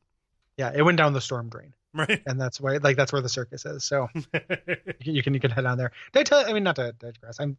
Did I tell you I saw it? no, I saw it. Uh, I really loved it. it's very I thought it good. really good. It's very good. Yeah, can't wait for the Um, second I- one. Yeah, I'm. I'm. Uh, I was. I was real there for it. So it's not. It's not perfect. Like there were a couple problems with it, but I thought it was very good. Yeah. Um, I liked it a lot. The um, so this is yeah, the the the, the circus went down the storm drain. So uh, you know, Ru- Rubella they got separated, looking for for her brother. Um, I thought Rubella was a guy when I first saw Rubella. Yeah. Um, probably just like clown makeup. Yeah, So- yeah. It was uh, if if online, if I misgendered gendered Rubella, is because I didn't know. Right. Uh, it wasn't uh, any kind of willful thing. Um, so she's uh, she's a healer, and her attack is very low damage but quick. Right. So this is kind of your uh, hey, make sure you're doing interrupts Yes. character. Yeah, and very useful. Uh, ends up being your only healer. Uh, ends up being the only person who uh, has a skill that will revive. So it's very Mhm. important to uh, you're going to be using her a lot uh, because Yeah. revive potions are some of the rarest items uh, that you can Yes. get uh, relative to how often you're going to be using them.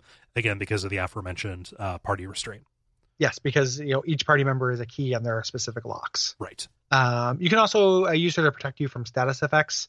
Um, the game, for a long time, like I don't really like how the game uses status effects against your party Mhm. um, because protecting you versus status effects, uh, it lasts for a certain number of turns, uh, which is good because otherwise the enemy would just put them back on. But whenever I got status affected, it was always as a result of interrupting, and it Mhm. usually affected the whole party. Yeah. So putting in this kind of legwork to prevent it was like diminishing returns. Like I would put in have uh, Rubella cast protect from status effects. It would last for four turns.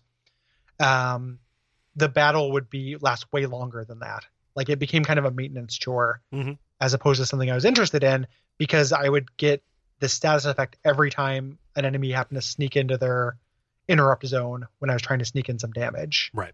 You know, and there are so many times where it's because of the turn-based nature, like I'm just looking down the barrel of that. Like I can attack, but that's going to put this character in the the the zone, the counterattack zone. I may as well just eat the slow. Right. You know. Um, this is most useful for paralysis. Like paralysis Yeah. is is the is the devastating status effect that you want to avoid. Yeah, because you Um, can't switch anybody out. right. Like it has to be their turn to switch out. You can't. uh Well, that's not true. You can switch out a party who's not. Yep. You can use the, your main character, so you can switch somebody out who's who's paralyzed, but it does just freeze them on the timeline. It is a big deal. Right. Yeah. Um, something that's good about this, you know, again, louding a game when it does this, uh, status effects are useful against enemies. Yes. So that is that is a good thing. Um, you know, even bosses as well. Yes. That becomes Even, a, a key uh, part of your everything strategy. less than instant death. Right. Will work. Right. Yeah.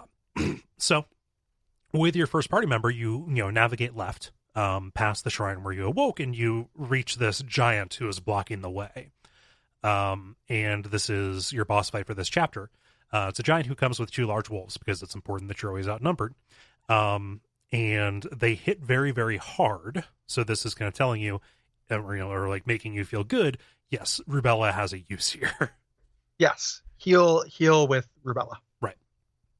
Um, is the messaging here. So so far still so good as far as like each boss fight communicating a solid idea. Right. Yeah, I think that that's something that actually falls apart um, with that aforementioned Griffin, but like here it's like it's still uh, uh, solid. Um, after you get past this, uh, this and this giant, I also just want to point out like this giant isn't a character. no, no. Like it is, and they repeat the giant. yeah, um, so it- it's not, you know, you don't get any, and those headless statues weren't a character either. Like Mhm. they were just monsters. Like there's a real detriment of things that you're of context in this game yeah. for as many words as it has. Yes, um, and also a detriment of like ecology or context. Yeah, Yes. Even just like having getting a little message or a bestiary entry or um, before would be lovely because you could prepare for the fights, but Uh-huh. even after, like, Yeah. would have done a lot to help investment in this world. Right. I think. which I want. Um, yeah, like I mean, or, or I'd, I'd rather have it than than not. Mhm. You know, like the the way the world turned. Out, who knows? You know what came first, but like the way the world uh played out, like I'm not that interested in the thing, and I don't know if that's because I didn't have these little bits of investment or not. Right. Yeah. Yeah, Yeah. Um, Beyond the Giant is your first real irritating stick uh, kind of puzzle because the Tree of Thorns has a bunch of you know winding, twisting passages uh, with thorns on the walls. So you know Aurora takes damage if she runs into those, putting her you know behind if you end up Mhm. walking into. That's not that that big of a deal. I very rarely actually ran into trouble off the back of it, but you still want to avoid it. Yes. Um, and it's worth uh, noting too that in this world there are like little sparkly gem things, Mm, That'll recover your stats and stuff. and th- they have a little task associated with them. Again, puzzle is too strong, but you have to hit the little globes in the right order, Right. to do it. This feels like giving Tails something to do more than anything. Like Yes. you know, um, they I think that early on it says that they maybe they lead to something. Like if you follow them, they lead the direction you're supposed to go. Um, Uh, the oftentimes they would lead me into encounters.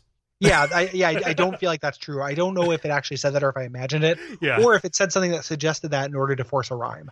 okay. So I, yeah. I don't I don't know what happened. I, I was under that impression at some point though that they lead you where you're supposed Yeah. to go, but maybe it was just where you're supposed to go to get healing or you know some other Yeah. what that meant. So No. Yeah. Uh, oftentimes I would follow the line of them, and then like an, an enemy would jump out and attack me. Um. So fu- fuck me for doing what the game was signaling I should do. Yeah. Yeah, those uh, those little things are not on your side. Yeah. Yeah. Um. So there's little irritating stick things, you know, you're avoiding the walls, you're kind of moving through. Um. There is a gigantic moth at the top of this chamber in a tree, which is just an optional tough encounter. We've seen moths before. Right. Um, not just the skin moths from before, but regular moths. Ugh, skin Uh, moths. No. Skin, like I've, I've caught skin moths. uh, the anti-treat. Um, so the, uh, but yeah, it's just like an optional fight. Um, there were references when I was reading guides and material to this this next bit, but I don't have the DLC, so I didn't get this. Oh, okay. Um, yeah, this is just an extra character that you can get. Um, so you find a head, um, just out in the, out in the middle of nowhere. It's like the beginning of uh, Blue Velvet. Uh, no, you, you you find this golem's head.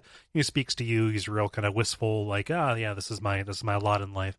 Um, eventually, through talking to him, you know, over the course of several forced rhymes, um, he says, "Well, I'll I'll join you if you find all my pieces." Um, and then you just explore the tree and pick up all of his, uh, you know, his leg and his torso and stuff. Um, and you get a new party member who has kind of limited use uh, usefulness because he's very very slow. Okay. Um, it's it's a golem, so he's he's tanky. He's there, but like because actions are so rare anyway, um, having somebody there just to soak hits and not really do much seemed like a waste of a slot. Mm. And later on, so you don't get a uh, a, a, a, straight up tank until very late in the game. So I can see this being useful for somebody who wants to rely on that style of play. It's a nice option to have, um, but I didn't find him particularly particularly useful um, or particularly engaging as a character. Yeah. Yeah. I was gonna ask how uh, the golem compares to the character you get later. I like the Who character you get the later better. Yeah, the, the character you get la- later is pretty good.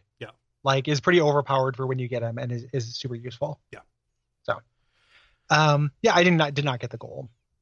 Um, the next uh, chapter is the deep dark well. Um, Oh, beyond this tree, uh, you find a village that is populated by crows. I knew you'd like this. Yeah, because it's just like crows. Just what, what, if, like- what, if, what if there was an entire town of crows and also there was a little crow bar and there were these drunk crows that were kind of swaying back and forth? Yeah, and they wear top hats. Yeah. The um the the we ran into one of these by a cart earlier as a little bit of like crow shadowing um of the uh, of of this town made of crows. I like that this was a town of crows. I wish that it was just a crown of t- crown of crows. A crown I wish of toes? still- I wish it was a crown of those those, those thorns. I wish this was just a, a town full of crows. Like that was the kind of surreal like the best children's media is weird and dark Uh huh. too. Like that's something that this game undercuts. Like if you look at something that would be exist in the world of like the Dark Crystal, there could just be a town full of crows. yep. but because this is like children's media light, it's not. Right. You know, um, I I was into this too up until the reveal. Right. That, And that these I- are all, you know, people. These are all uh, like dwarves or gnomes. These Capilli, um, who have been transformed Yeah, curse. that bums me out. But I liked it when it was just a town full of crows. Yeah. so yeah, uh, you discover this you know, pretty early on. You find this you know scared young dwarf named Finn. Uh, this is your caster, um, who knows he can cure the village. Um, he's standing by a well with the water of Lethe down in the well, but he's too afraid to go get it. Yes. Um, so you had to bring him down to do it. Uh, he is a black mage, has the three different elemental effects. We, as we mentioned, you have to kind of choose which one you want to commit to. Right. If you're building towards a build. But that's uh, that's Finn. Ends up being useful, and this whole area and this boss is geared toward him. You know, and that, that's something this game does. Um, you know, and, and I like it. You get a new party member, and you know the area where you find them, or the area that comes after where you find them, is tailored to them. Yes. You know, so they get their time in the spotlight. yes. Um, Um, so the cave is mostly unremarkable. Uh, there's some time trap mechanisms that'll do damage to you. Um, and this is your first real introduction to elemental versions of enemies, you know, palette swaps and stuff like that. Um, and you end up using Finn to, you know, take them down faster. Yeah I, I ended up having a problem with MP in this section because of that. Like I wanted to do this the most efficient way, but because there's no shop, I was real gun shy about using MP potions. Yep. Uh, ended up running low pretty frequently Hmm. and kind of powering through. Yeah. Um, you do get MP from doing those little task things with the the sparkly Yeah. gems, but not a whole lot. Yes. You do get Um, you do get MP from the Pac-Man traps. Yes, pack yeah, from pack traps. The um, cheese was the bait. Uh, but the uh, for something that like that's something that we're going to reference for the rest of our lives, and not Uh-huh. everybody has gotten a chance to hear it. no.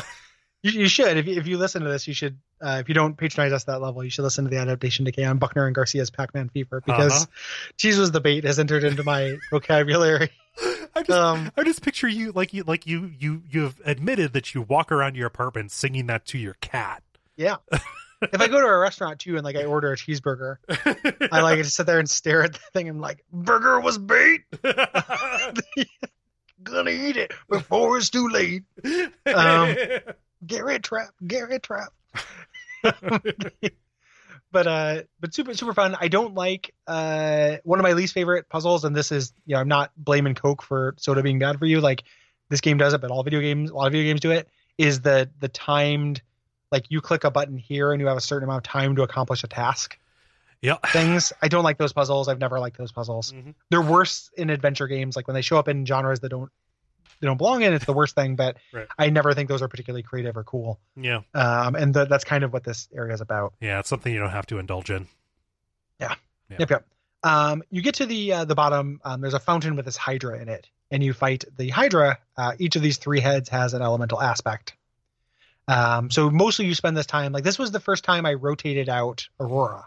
Yeah. And had Rubella and Finn. Mhm. Um, in order to uh, so it's not like Mario, Paper Mario. You can have two non uh, main characters. Right. Uh, and so Rubella could keep Finn alive and full up on MP, so Mhm. he could attack. Yeah. Uh, the heads. Yep. Um, I, I was kind of the same way. I like I uh, up to this point. I mean, obviously, because I didn't have three characters before this point, I thought that Aurora was uh, necessary. Like a load bearing character. Yes, yeah. Um, so that ended up working out. It's a fine boss fight. Um, again, it is it is illustrating a uh, uh, an aspect of this particular character, gives them their time to shine. So Yes. yeah. Um, so after you defeat this, you know, Finn has gotten the water of Lethe. Um, and he says, okay, well, you know, a thing about this world, certain bodies of water, if you look into them, you can see in the reflection your heart's desire. And so when Aurora looks into it, she can see her father, you know, sick in bed, um, despairing over his daughter's death. That's what her desire was was for her father to feel real shitty. Right. Her heart's desire was to know what was going going on Yeah, back at. I home. just- yeah. Yeah, I just, just they'll, they'll miss, really, you're gonna miss really me when I'm gone. Sorry. Yeah. yeah. um. So that and that, that's kind of setting up a central like what the game is trying to sell is the central theme Right. of this game. You know. Um. So you go back to the service. Doesn't the water of Lethe make you forget? Yeah. Not not uh, not undo magic. What what forced rhyme was there to make this Lethe instead of something else? I don't know. Yeah. Like that's already a thing, and you exist like Austria. We began this game in Austria. Yeah. And l- Like we, we have real world touchstones. Yeah. Like Well, Lemuria is also a thing. Like there was this, it was a fabled lost continent in the south of the uh, the Yeah. Indian Ocean. Like uh, you know, So Lemuria is like the the land version of Atlantis. just using words, you know. like Lethe means something. So I was expecting, you know, I don't know. Yeah. It, that's a nit. That's a nitpick, but I'm just. It, it is. I think that it is. You know, exhibit like double F uh, of like just kind of the low quality of writing in this game. yeah, yeah. And it doesn't use that association to subvert anything or like set Yeah. you up to expect one thing and then another. Which Yeah, I guess no- is the, that's the definition of subvert. so Subvert, I'll yeah, it, it is no. It, it, it's just it's not used. Like it's it's on the table. Like right. that is something you could do. Uh huh. It's something they didn't do. So Yeah. classic child of light dot text. Like it's that's a minor thing, but just so I don't want anyone to say like, oh, you complain about the writing in this game, but you didn't actually bring up any examples. Like, Yeah. there are lots of examples. Yeah, either missed opportunities or times where it seems to hide behind. Well, this is for kids. Yes. Yeah, like, like it's for kids. Get it? It's like the Hudsucker Proxy the game, except bad. Oh, And I would play the Hudsucker Proxy the game. oh yeah, that's a very underrated Coen Brothers movie. it'd, it'd be a very underrated game. Like, can you imagine? it's, it's- it's for nobody. Yeah, it's, it's for me and you. Um, so you get back to the surface, um, and the dwarves have all had their forms restored. So you can walk around and talk to them. Like I don't generally like the NPC dialogue in this game, but you can. hmm Um, and you can do a side quest at this point. There are a couple of side quests. Yeah. Um, a dwarf named Avo wants you to go kill these spiders in these fields east of town. Right. Um, sometimes you get something significant for doing these. Sometimes you don't. Um, I feel like I did about half of them. Yeah. Uh, Um, it's it's a good way to get gems that are already leveled up. Yeah. so I was about to say it's less effort, but you are doing a whole quest. yeah, you do. You do kill a lot of spiders. right. Right.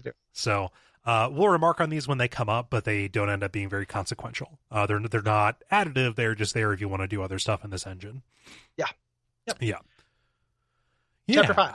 Chapter 5 An Unexpected Reunion. So, as you head out of town into this darker, kind of thicker forest, um, you end up in this area that uh, is, you know, uh, the, the added navigation challenge is like wind tunnels or wind currents that make you know make it more difficult to irritating stick around. you can Um, kind of sprint. Like you don't have to. You know, these are timed, but you don't have to wait for them. Like a lot of times, you can push through. Yes. Um, but this kind of like ugh, fades into uh, this area that is a combination of like mines and railroad trestles. It's like the area outside of Cor- Corel in uh, in Final Fantasy VII. Um, and you have to find ways to open up these gates to proceed. You're doing a lot of like doubling back. Uh, I like navigating this area. Yeah, yeah, it, it is a okay. Yeah. Um, you find the kind of the centerpiece here after you make your navigation is you find this white haired woman uh, who's very tall and lithe who's sitting on the tracks. Um, this is Norah, who is Aurora's sis, uh, stepsister. Right. And uh, she joins you like right away Right. and talks tons of sugar about you and is like two sisters we can't be stopped, Mhm. et cetera, et cetera, in a way that is immediately suspicious. right. um, you know, so ste- see, the, the real message here is that step family members are not your real family Nope. and do not care about you. That is the theming of this game. God, what, So you, what, a, you step, step, step parents and brothers do not love you. what a terrible message. I mean, it's what happens here. There's no way. I was I was expecting a redemption for this character. You know, shortly after it happened, like I was expecting this to be like. I mean, we'll get to it. When we get to the turn, I was expecting it not to take for this character because we had spent all the time together. Right. Uh, nope. No. Uh, so very funny. You, you spend a lot of time with her, and she's also very powerful. She's over leveled for this portion of the game. Yeah. Um, and uh, her main attack deals paralysis, which is OP as all hell. Um, not OP like, you know, Ron Howard. Right. Yeah. No, but just like, you know, very overpowered. Uh, overpowered like Ron Howard. Um, and uh, most of her skills end up being used for uh, timeline manipulation. Spoiler: you don't want to invest a lot of Stardust in her because she's going to go away. She is the she is the stock character who will betray you. Yes. Um, and you, you know, it, it like it signals that fine, right? Like I didn't put tons of, I didn't give her Stardust or anything like that. Like it signals it. It's kind of a bum move to do that, you know? Yeah. Um, I like Final Fantasy VII does that as well, but there aren't a lot of permanent upgrades. Right. you can right. make their just kind of levels. you get their materia happens- back. Yeah. Yeah, you get the materia back exactly. So, um, I don't know if you get the gems back uh, that you put on her when it happens, but You Yeah, have, who knows? You, you have to. I, I, I would. I'll give the game the benefit of the doubt and say they will give it back. Yeah. Hopefully, hopefully so. Yeah. Um, so uh, you don't get a boss in this chapter, but you do spend a lot of time doing these kind of like platforming Yeah. type things. Like there are mines, like and more than just irritating stick. Like there are lava pits where uh, uh, fireballs jump up and down. Yeah. So you uh, kind of navigate those Yeah, like so a, you- a Mario Brothers. Yeah. You have to. You have to keep an eye on Yes. the fireballs. Yeah. Yes. Um, this moves on to chapter six of Mice and Magna. um, I like this. This is this is cute and charming. So, to get you know in your in your path, you cross over this gigantic mountain that has this like you know human like face. You know, so like Mhm. this is, is this a Mount Rushmore for some kind of person? No, it's like a Titan. Like you eventually end up talking to it, but you get to this bustling city that is full of these merchant mice. Um, you know, they're all business people. Um, they're uh, the, the town is called Populi. I think the people are called Populi as well. Um, and everyone is worried about this ongoing recession. Yes. Um, you kind of move through here. You can talk to characters, uh, check them out, etc. Um, they're mice. I think that these guys are cute. Yep. Mice are cute. Mice in dressed up as Robin Hood are cute. um, there is uh, like a FedEx quest here um, that I you know I never like those. I don't like them in Link's Awakening, like which is like oftentimes held up as the good one. I hate that quest in Link's Awakening. Like this is another kind of trope of the genre that I think is pretty bad. Right. Um, but it's just you know uh, essentially like can you do the trade the paperclip for a, a house thing, um, and it's it's expressed as such. Like it's expressed as like you know you talk to a grumpy person who is like if you can eventually trade this for gold, Mhm. then then I'll give you help or whatever. I didn't do this. Do you know what you get for it? No, I, I think you get more gems. yeah, I, I- yeah. Like I mean, the, the, the treasure vocabulary in this is very limited, so Yeah. it's got to be gems. Um, so lest got to be somebody gems. l- lest somebody think like, oh, these guys are shirking their duty or whatever. I didn't see this quest until I was looking at a walkthrough Oh. to piece the notes together, so I I, have no mean, idea. like- Like, I, I didn't find it. Yeah, and I, I was shirking my duty, but this it was bad duty. Like I, I saw this and I'm like, oh, I'm not going to go back and forth and do a FedEx quest. Like, spoiler: when we do Link's Awakening someday, I'm not going to do it there either. Like I don't I don't like those quests. Right. Um, the uh, so deep kind of in town, um, you find this mouse named Robert, uh, who is my uh, my my favorite companion. Oh, he's MVP, MVP for sure. Yeah, MVP companion, um, who's just real cute. um, he's uh, he's attempting to to woo this socialite named Margaret, and she is rejecting uh, his advances. Right. So, um, seemingly uh, at a lack for other things to do, you know, he decides to join us to help out. Like saying, like, yeah, you know, you, you want to get to the highest of the high. Um, Magna can help you get up there. We just need to go go, go make an appeal. Um, yes. So he joins. Uh, Robert is our archer. Um, uh, he starts out and he's immediately very attractive as a party member because his default skill has an attack all. Like Yes. he will, you know, it, it takes a while to charge up, but he can uh, lay damage on everybody. And Robert is Yes. a is a person who really benefits from having um, the oculi on that uh, deal elemental damage to whatever place you're, you know, whatever the elemental weakness of an area is. Yeah. And you know other abilities like uh, really high evasion, Mhm. um, high critical thing, like kind of your dexterity character. Yeah, Um, so uh, you go the way to get to the highest of the high. Um, you wake up uh, Magna, this gigantic face, um, is this, this giant that the city is on its back.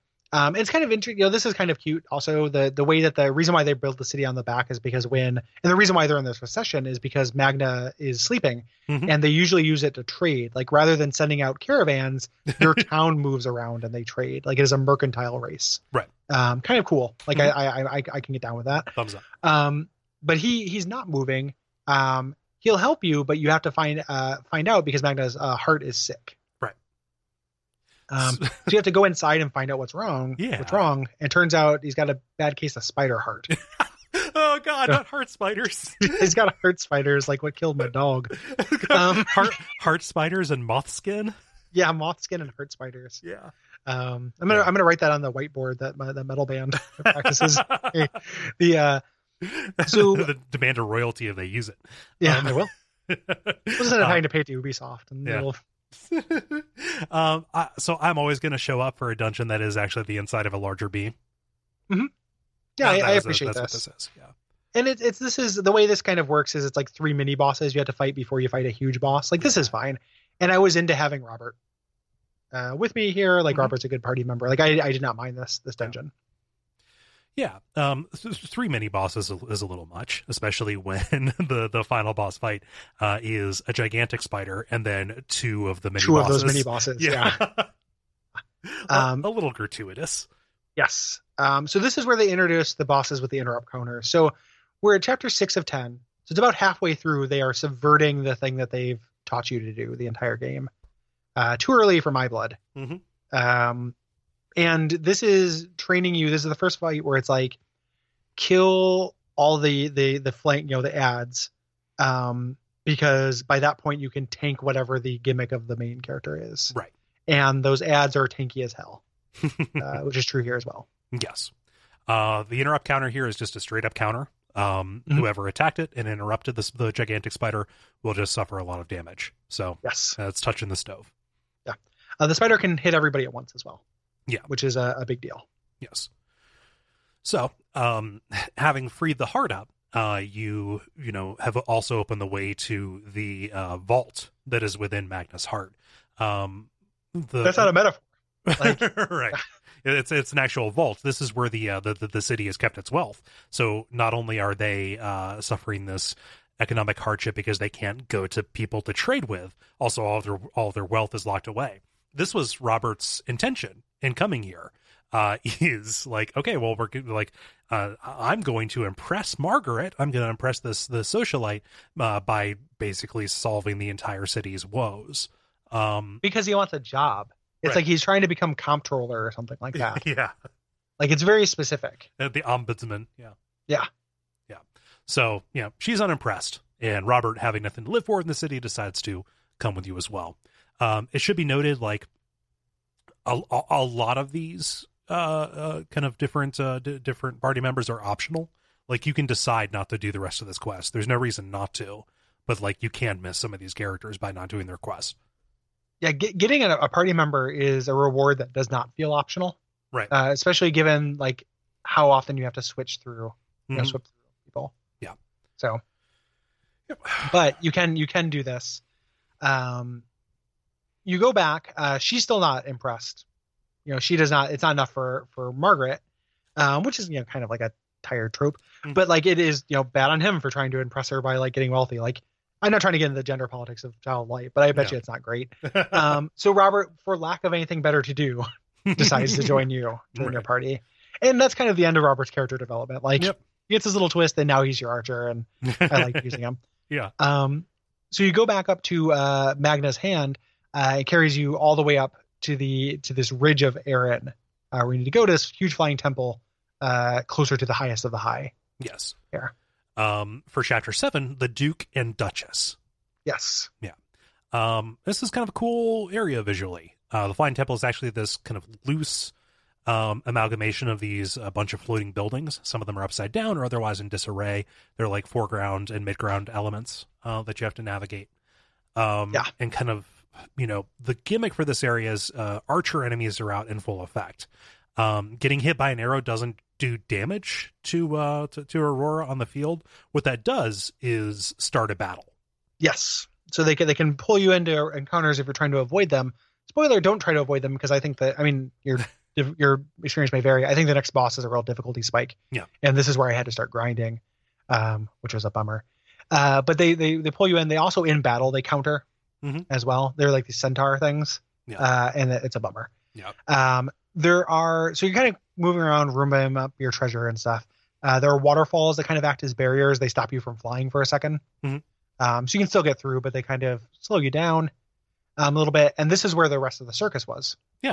It's like been dashed upon the rocks. like it's a fly. It's a it is a flying circus that ran into a flying temple. Yes, Everybody Monty died. Python's Flying Temple. Monty Py- Python's Flying No, Circus. Monty Python's flying circus ran into the the the stone temple that was piloted. um, Uh, yeah, um, and this is where you find the sole survivor, Rubella's brother, Tristis, the sad clown. yes, yes, and that, that's the that's the gimmick for this this clown can rhyme but is sad. Right. Um, Uh, I, it was pretty hard for me to get too invested in Tristis.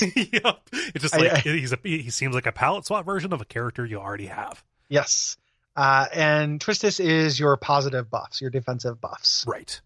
Um, Um, who is when who, you get- he's fine in combat himself. He has very he has a lot of HP and a lot of defense. yes. Um, you get to the top of this uh, area. This is where you get ambushed by a boss fight. Yes. Um, you get up to the temple, and a griffin pops up out of nowhere uh, and attacks you. And I think this fight is real bullshit. Like I really don't, I really don't like this griffin. Um, the griffin has two dark wraiths, which are only weak against light attacks. Mhm. Uh, so it runs into that problem I mentioned a long time ago. Um, the griffin has an interrupt counter that slows your entire party. And she'll which also is- slow you on her own too. Yeah, which yeah, like you're getting slowed, which is devastating in this game. Yeah. Like the action economy is already so tight that like having the number of actions you have is a huge deal. I was under leveled. To my defense, the game gave me the impression that I could skip battles if I wanted to right. by making them on the field and like literally avoidable. Mhm. Like if you make a battle avoidable, you're signaling that you can avoid it. Right. Uh, and you can't. Right. Um, I had to go back and kill all those stupid centaurs Mm-hmm. and like fire wraiths to get Yeah. high enough level to beat this. Yeah. This drove me nuts. It, Um, it, it is it is a wall. And, Um, and I couldn't, you know, and I couldn't attack the two dark wraiths at once because I'd spec for combat. Mhm. So I mean, eventually I could put that, that light gem on my sword, but the light gem like was not because I had used. I didn't know that I was going to be needing that, so I used up a bunch of my resources and had a low level light gem, Mhm. et cetera, et cetera, et cetera. Like a lot of choices I'd made with bad signaling that came before this resulted in this fight being very, very difficult. Yeah. uh, Um, and the difficulty of this fight, it, you know, it is not difficult in the particular way that would make you think, "Oh, I just got Tristis. I should use his abilities to get through it." Um, Right. Yes, you're able to, you know, shore up defense, which can help you soak more hits, which you're going to be taking because you're slowed. Uh, that was not enough for me to surmount that. Like that, uh, you know, Hmm. it wasn't enough to make like using Tristis that attractive in the face of the other difficulties that it presented. Yeah, Trist- Tristis's abilities are kind of similar to heal. Right. You know, like it, it's it's it's damage prevention. It's rather than than healing damage, it's mitigating it. Mhm. Like a boss like the ogre that you fought with Rubella would have been a good Tristis boss. Right. This boss did not feel like a Tristis boss. Even this even felt more like a Rubella boss because you want to avoid that status effect. But again, that's such a huge cost as far as the action economy. Mhm. At first, that's what I thought because the game, you know, is like, oh, they want me to use the two jesters. Mhm. So I finally reunited this team. I'm gonna have one of them protect me from status effects, one of them prevent me from damage, and maybe that would have worked. It would have taken conservatively seven years. you, you would, you would still be playing. yeah, because you can't with either of those characters, you can't actually do damage to the wraiths really. Right. Their their physical defense is huge. Like it's not just oh, you know, a physical attacks do 50 damage, but magic does 100. It's like physical attacks do 7. Right. Uh, you know, and magic attacks do 50 and light attacks do 100. Like and they have, you know, 600 hit points or something. It's a Yeah. lot. They're very resilient. So, Super resilient. Like I think this is a really shittily designed boss fight that made me really mad and underlined a lot of problems with this game. yeah. Um, it's also a dividing line. Like this, this doesn't feel like it is examining for any one particular idea or understanding of the of, of the combat. Like this is the first of many fights that are just like balls out. This is this is what it is now. You know, Mhm. it's like it's examining it's examining for everything. Yes. Yeah. Bummer. Yeah. Big bummer. And who is this Griffin? Why should I care about this Griffin? Where did this Griffin come from? Like Yeah. it's just a Griffin that literally fly like you pull your sword out and go like, on hand, you fiend. After I get done with this, I shall go clean. And then the the Griffin comes out of nowhere and it's like, well, I guess I'm playing a video game. Like I don't like I just I don't know what I'm supposed to fucking take from this, man. Like just There- like there hadn't been a boss in a while. yeah, just the resigned okay. Like it was just, you know, all I could say about this. Yeah. Okay. Mm-hmm. Yeah. So anyway, uh, this initiates, you know, be- beating the Griffin gets you into the Temple of the Moon and initi- initiates a story dump. Uh, Mhm. You know, you get in, you see another fountain. Aurora looks through and sees a you know terrible scene. Uh, the dam outside of the kingdom is burst, and the kingdom is flooding. Uh, nobody Yes. can make the Duke respond to the situation. He is, you know, basically just dying of this despair. Yes, inconsolable. Yes. Um, and at the shrine proper, you know, there's a mirror that will take Aurora back to her world. Norah says, like, "Hey, this is the light we're looking for. You know, let's let's go through. You know, sorry, all these other people can't come through with us. So, uh, issue your tear, your tearful goodbyes." Yeah. Yep. Um, and this is a trick. Yes. Uh, so you do so, you say goodbye to all of these characters you come to to love and tolerate. Um, and all, all these characters you've come to move alongside. yeah, yeah. all these characters you've come to collect, and uh, you get to the other side, but it's not the real world. Um, it is this massive dark tower where Aurora's stepmother and her other sister Cordelia are there. Yes. Damn that Cordelia! and this is where Norah turns on you. Yes. Uh, this was the the, the, the trap. Yeah. So, the stepmother, Aurora's stepmother, what are you doing here in this world? Well, it turns out that she is Umbra. Um, Yes. So, this incredibly sinister person that you saw in the opening cutscene, turns out she's very sinister and also the main villain of this. Um, and she is, you know, kind of the leader of this small gang, this bloodline.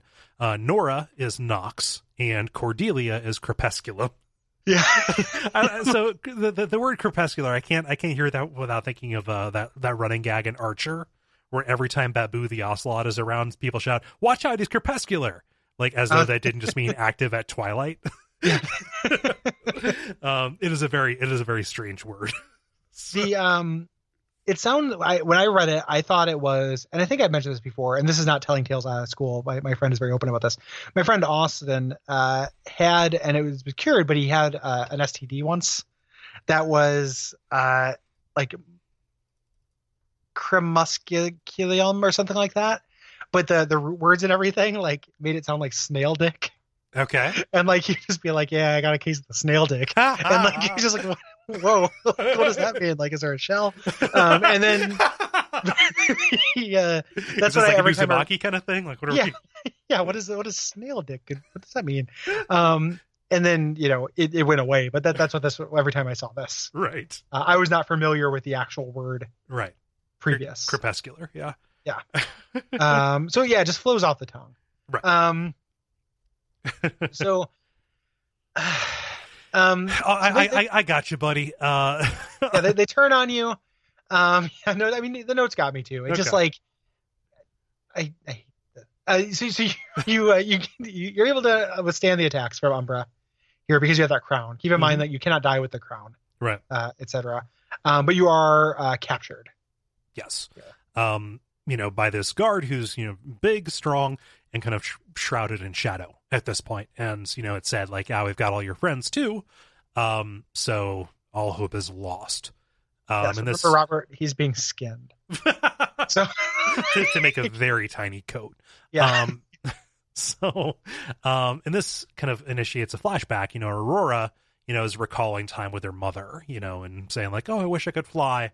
And her mom says knowingly, uh, "You know, there there are some parts of the world where people do fly." You know, they talk about Aurora's fate to rule the kingdom as queen or whatever, and you think she's talking about Austria, but you know, we're going to find out later what this actually means. about Lemuria. Yes. Um, and we find out that the thing that is protecting Aur- uh, Aurora is, you know, upon her mother's death, she issued this final wish saying, like, you know, protect my daughter from, you know, from any harm that might befall her. I wonder where they got that idea. the uh, which is exactly what protects Harry Potter. Right. Um, down, you know, almost down to the letter. Like it, it's exactly what happened. So, good I'll- job, Child of I'll, I'll take your word, man. yeah, I mean, it's it's it's it's in the very first movie. The the uh, I actually don't know if they re- reveal it Ah. in the first movie, but that's why Harry Potter can't get zapped by Voldemort. Ah.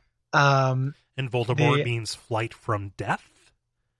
Oh, I don't know. Yeah, it does. Like I'm, I'm not I'm not that level. yeah, like, it's, it's, it's, it's um, French, Voldemort. Yeah. Ah, That's- Um. The uh.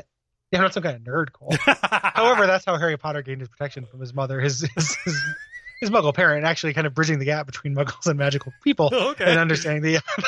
like, um, that's dorky and childlike, uh, or that that's cool yeah. as opposed to this, which is dorky and childlike. Um, so that's what that's why you're protected. This starts uh, chapter eight, which uh, is the highest of the high, which is you in the tower, uh, essentially. Um, you wake up in the tower and you play your flute. We played the flute a couple times when people are sad before yeah, yeah. um, nothing happens. But this time, um, the guard who's outside says, "Hey, that's a song from the Queen of Light." Um, conveniently, I actually don't believe in this at all, and I'm ready to betray the current ruling instantly. they didn't lay track for this. Like, if the idea was that Umbra had had this this race of of these guards, um, or the people in general under like a false impression, Right. um, that would be fine. They don't lay track for it though. Well, this is our first exposure to any of this. Um, to Yes. like, like like to this guard or his race of people. Like, you know, it, it- it's almost like it's done backward. You know, we find out Yeah, like, oh, yeah. they, they, you know, they, they, they, they liked the Queen of Light. Um, you know, uh, you but know, not we- enough to to rebel right. until and like it has to be this flute thing as opposed to being like do they not understand that like were they not there for that cutscene like you know what they were Uh-huh. like this dude was yeah, there for the for the cutscene like this is it just it doesn't it's sloppy storytelling yeah, you know i just i remember like this happening and me just being like oh okay i guess that that feels arbitrary and quick yeah. You know? that resolved nicely and also Yeah. quickly. yeah that's Um, convenient Yeah. Um, so this guard, this is Oingus. yeah I, I? I don't know how to pronounce that uh that that ligature there. Ingus, um, who is uh, uh he's this lizard-like tribal warrior. He's got this big uh, goofy mask on, um, and he's your offensive tank.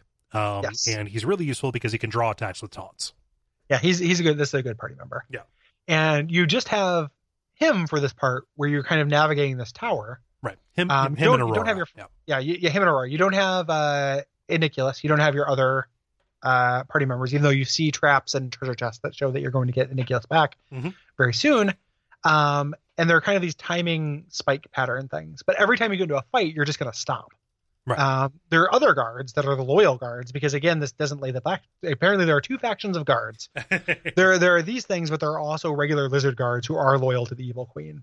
Um, you know, no, nothing to suggest that, but you just kind of have to infer it. Keep them straight. Um, yeah. You will, uh, you will stomp every fight with these things Mhm. with Ingus. Like Ingus is extremely good. Yes. Um, Um, and remains useful for the rest of the game. Like it is, Yes. it, it, it it is unique in not unique, but it is rare in RPGs where the tank isn't among your first, uh, you know, your, your first available party members. yeah. You know, Yeah. Yeah, Well, Aurora kind of functions as such. what's you know, that? and you can you can Aurora kind of functions as such, or can Yeah, like yeah. you can spec Aurora out for that, Mhm. and Aurora gets that counter attack ability, which is like a tank kind of ability. Yeah, yeah. Um, so you eventually work your way to this prison where all of your party members are, you know, minus Nora. You never get uh, Nora back. Yes. Um, and they're trapped in these hanging cages, and Aurora frees them all. So you get all of them, and you have to put all their oculi back on. It's a whole big thing. yeah, it it is it is a task um because we're in the task zone. um, you have to solve this like again charitable puzzle uh, with this gear thing with with Igniculus uh, to release this chain that gets you to the rest of the tower. When you get there, Ingus leaves and says like, "Hey, I have to go back for my people. They're all imprisoned as well. Mhm. Do you want to come with?" And it's like, "Well, you're really good. If I'll come with you." yeah, yeah. You, you have Uh, demonstrated your worth. And this again, this this this difference between a puzzle and a task. Uh huh. So this is a door maze. Um, we're getting the wrong answer sends you back to the beginning. Yeah, it's like a Uh, like a uh, mysterious forest kind of thing. yes, pretty pretty big bummer. It's not just a straight maze where it just you know. So that would be the worst thing is if it was just trial and error for the whole thing. Mhm. It's not that, but they go so far in the other direction to where it is just there's a symbol by the door and there's a symbol in the background. Mm-hmm. Go through the door with the symbol. Like Oh, also, if you fail, like if you don't notice this, which like I wasn't paying that close of attention, I just went through the door that seemed right. Um, you'll come back out, and I think Igniculus will say, "Huh, was there something strange about the shield on that statue?" yeah, they they just tell you the thing. Yeah. Like it's not like I I'm I'm not looking for this to be the witness, but like there is some place between an arbitrary maze nightmare and just we're going to tell you what to do like enter in these numbers into your calculator to get this number.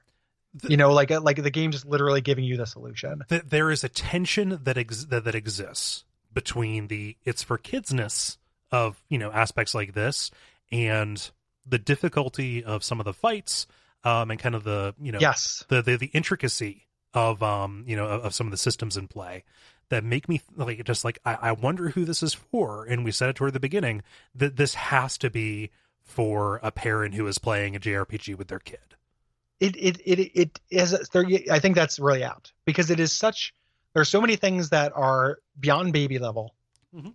and then there are so many things that are actually like you know not not persona you know it's Uh-huh. not like persona 4 advanced but more advanced than you would expect Right. um it has to be for both at the same time right you know? so that's why it feels like it is trying to have both. And i am one person you know who exists in the condition that i exist in childless like you Yes. know who just doesn't fall in between but just like is frustrated by the tension that this game exists in. yeah and i'm frustrated by the tension and the the half of this that is ostensibly for me is also not good enough. Right. So it's not like that it's not only not good enough to round up to make up for the baby parts but it's Mhm. also just not good enough in general Right. i have to believe that you can make puzzle games for kids like ron gilbert made a whole bunch of them Uh-huh. and i bet you they're actually good Right. like I, I i have to believe that that's something you can do without just being like match the symbol right because that's right. not even like that's not even a puzzle for kids that's like a play school you know they sell that next to the thing that's the button the zipper and the Yeah, I mean it's a it's, know? a it's a shape sorter. yeah it's a yeah it's like literally you know it's a shape sorter. it's playing a, a anticipation or whatever with no timer right. like can you can you put these pegs in their appropriate shape like good job pull out a circle of paper Yeah, you know like okay Yeah, um, circle. yeah get, a, get Yeah. your safety scissors and a circle of paper yeah, so yeah, I don't know. Like it's a problem that's it's a problem that's been solved. You know, I I don't know that Yeah. we can hold it against. It might not be fair to hold it against this game that it is not putt putt goes to the book depository, but Yeah. You know, Yeah, it's um, on that dreadful day in dallas yeah. yeah i know i'm picking up what you're putting down yeah. yeah. but but it's like yeah, I don't know. It's uh that that that, that tension I think is probably the, the the wellspring from which a good deal of our complaints flow. Yes, that is Yeah. that is the probably the primary flaw Right. in this game is is a, a divided lack of focus. Yeah. Um. So you go through this maze of doors that goes on for quite a while. Um. To get down to these people, uh, free them. They're just hanging out. Like there's a bunch of just leaning on shit. You hang out with them. They they talk about they're they're a noble warrior race, which like I never need to see another Klingon Right. uh, right. group in a game or media at all, but that's what they are. Mhm. Um, but now you have your party member. You make your way back out, and uh, we get to the the boss yes. here, uh, Crepusculum. the first Uh, of the two uh, stepdaughters uh, Yes. that you that, that you fight. Um, you know, she basically has no dialogue. She's not really fleshed out as a person. She besides, just showed up. You're Like she's just like, right, also here's this other boss next to me during this cutscene. right, You'll be seeing her later. Ye- right. Um, and she uses the forbidden technique of her people and turns into a gigantic dark serpent. Yes. Um, that I'm not super into the design on either. Like I think is pretty generic. Like just a snake. How much real like again Monday morning quarterbacking? Why? How much stronger would this have been if like the plan was to to double cross you, but Nora had second thoughts and ended up in the jail with you, and then you had to choose to forgive Nora, Uh-huh. and it showed that like you are not actually bound by your familial kind of origin, Mhm. and that like I mean this because they don't do anything really cool with Nora after this. Like it's not really worth what they do with it. So like Right. I just feel like that would have been so much better and also wouldn't have caused the gameplay problem of you possibly investing in this character who you lose. Right. You know, it would have been tropey still. Like that's not I'm not inventing a new fiction. Like that happens all the time. Mhm. It just would have felt better.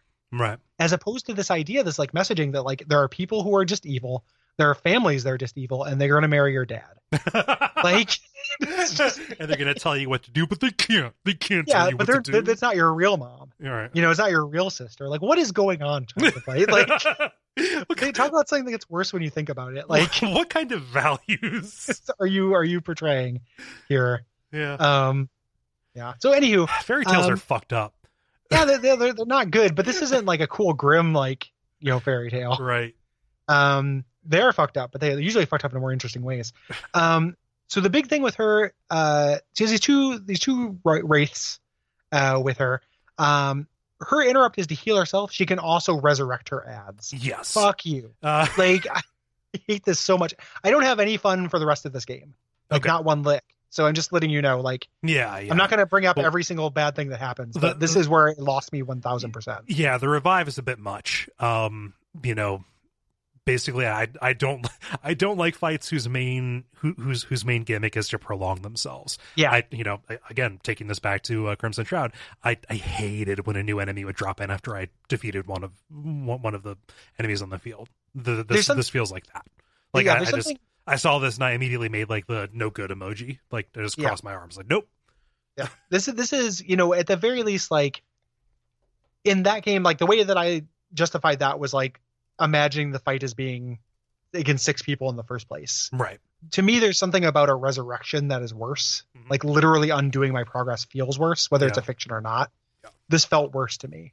Um, also, I mean, the bigger thing was probably I'm not having fun in the combat engine really at this point. Yeah. Yeah. So like that's probably the issue. Mhm. But uh, for Crepusculum, which like na- you name a character that Crepusculum, the character, um, the woman's name who turns into a dragon, all of her gimmicks are about healing her people, Mhm. uh, healing herself. So you just kind of power through and get through it. yeah. You know, like uh, get through it eventually. She she dies, um, which is releases the moon.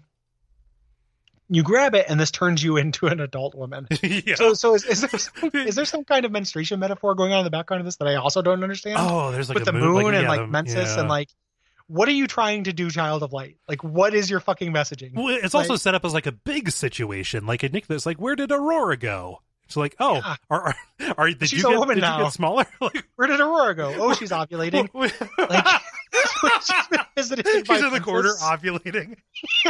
what is happening Yeah, god damn it yeah. And also, like the, you know, the, the, this is a coming of age story. Like she starts off being afraid, alone in this world. She finds her friends. She, you know, lives into her destiny and becomes, you know, not just uh, a powerful young woman, but uh, you know, ta ends up ruling over this kingdom benevolently, uh, benevolently, uh, happily ever after. Uh, no, you just pretty much skip her childhood. Finding the artifact makes her into Yep. yeah. It does all the heavy lifting for you. yeah. Uh, but don't think about that too long because we have the filler chapter of all filler chapters. Two of them. Like these next two Yeah. chapters shouldn't exist. what is happening? God damn it, Child of Light. What are you? What are you doing? Uh, so this moves um the the you you're the tower is near the sea, so you think like, okay, um so when you age up you actually get new skills as well. yeah, yeah. This unlocks everyone's final skills because you had conspicuous absences on their skill board. Right. Um, which is cool. Like it's a little bit of that rat tail like Final Fantasy one moment. Yeah. Um, but the tower's next to the sea, and you're like, well, the sea, the lowest of the low has to be under the sea. Let's go do a side quest that is actually a chapter. Right. And we do chapter nine, uh, the Piscean and the Ogre. Yes. Um, so you move along this rocky coast, which looks really attractive. I will always be down for a rocky coast. Mhm. Um, and you find this small village of uh, fish people or Pisceans. Um, and the village is mostly empty. There are, in fact, only two of them left. There's an old man and this girl named uh, Genovefa. Yeah. Something like that. Jen for short. Um, stepsister of Gex. Yes. He um, uh, comes out and greets you in this house, um, and uh, the village has been emptied. Um, there's an ogre that lives nearby that that feeds on these creatures, these Pisceans, Mhm.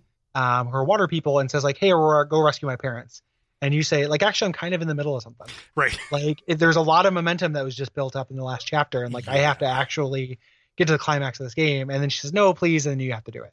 Right. Um, so essentially, um, you get to this big tower The lighthouse.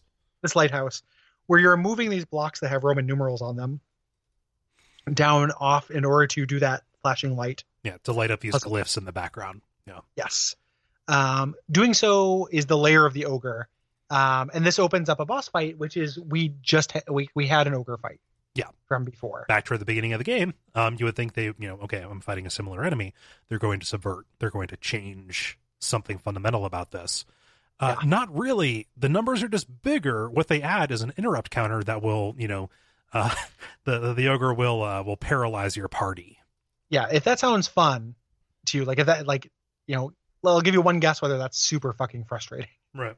because it is uh, getting your party paralyzed. So it, it's teaching you like, hey, you know, you need to put up your your anti-status buffs, but again, you have one character that can do that.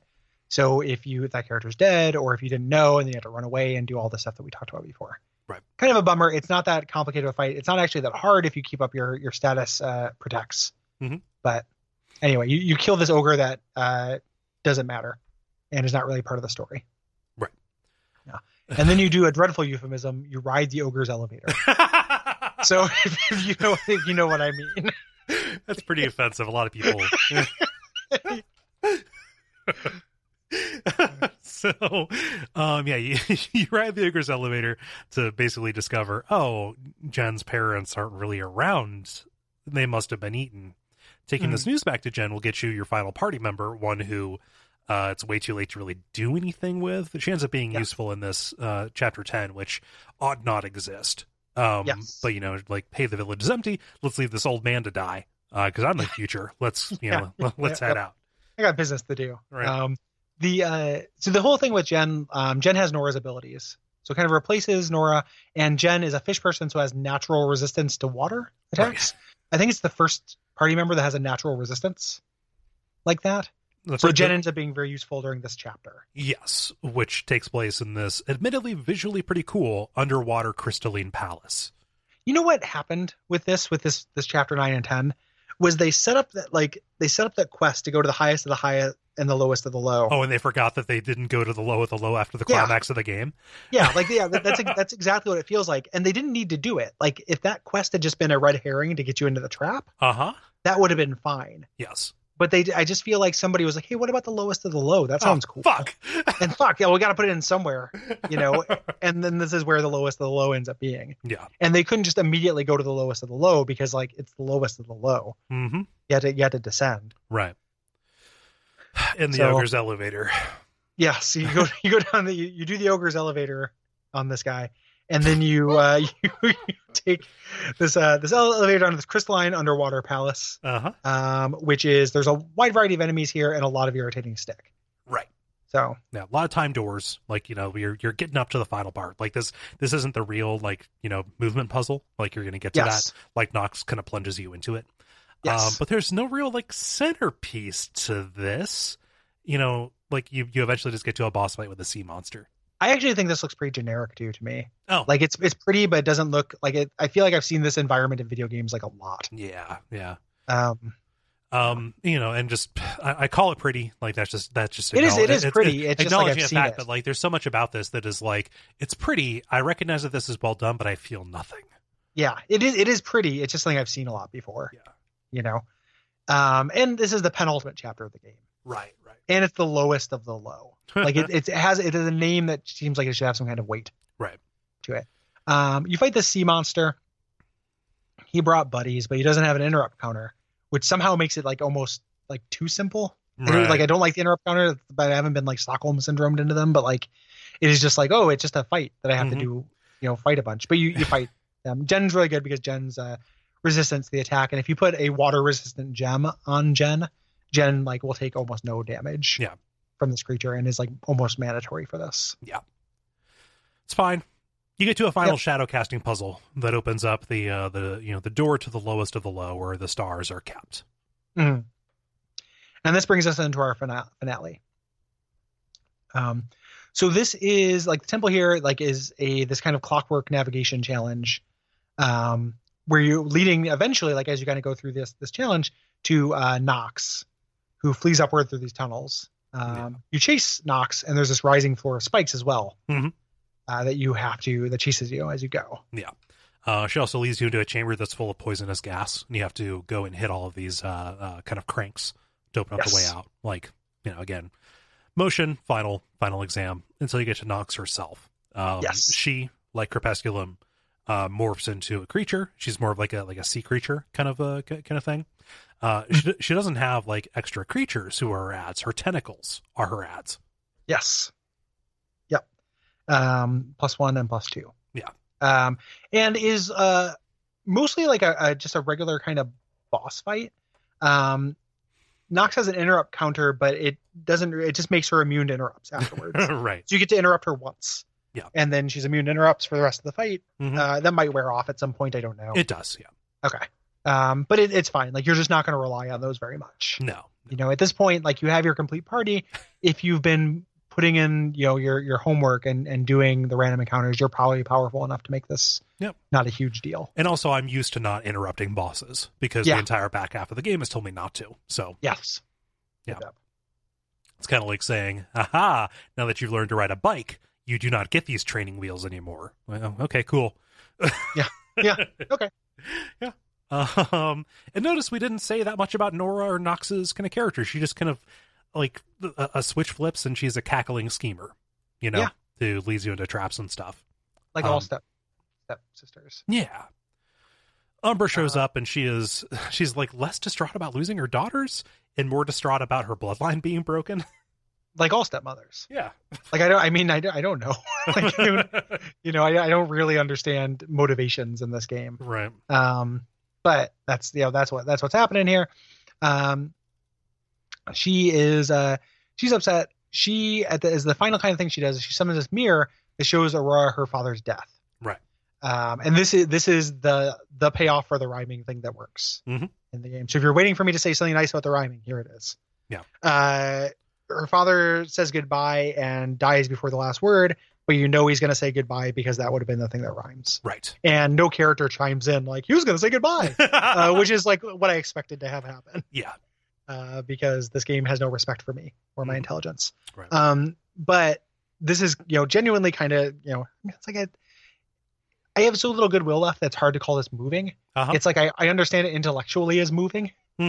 You know without actually feeling anything because i don't care about these characters or world Yeah. or anything I- like uh, So- at this point because of everything that kind of came before this i'm interacting with the story um, and the characters and stuff k- kind of like through waldos you know like the like the gloves that extend out of uh, out of like a wall Mm. you know like the like like i am uh, dealing with like biohazard or, or nuclear material. And an inanimate carbon rod Yes. Yeah. Yeah.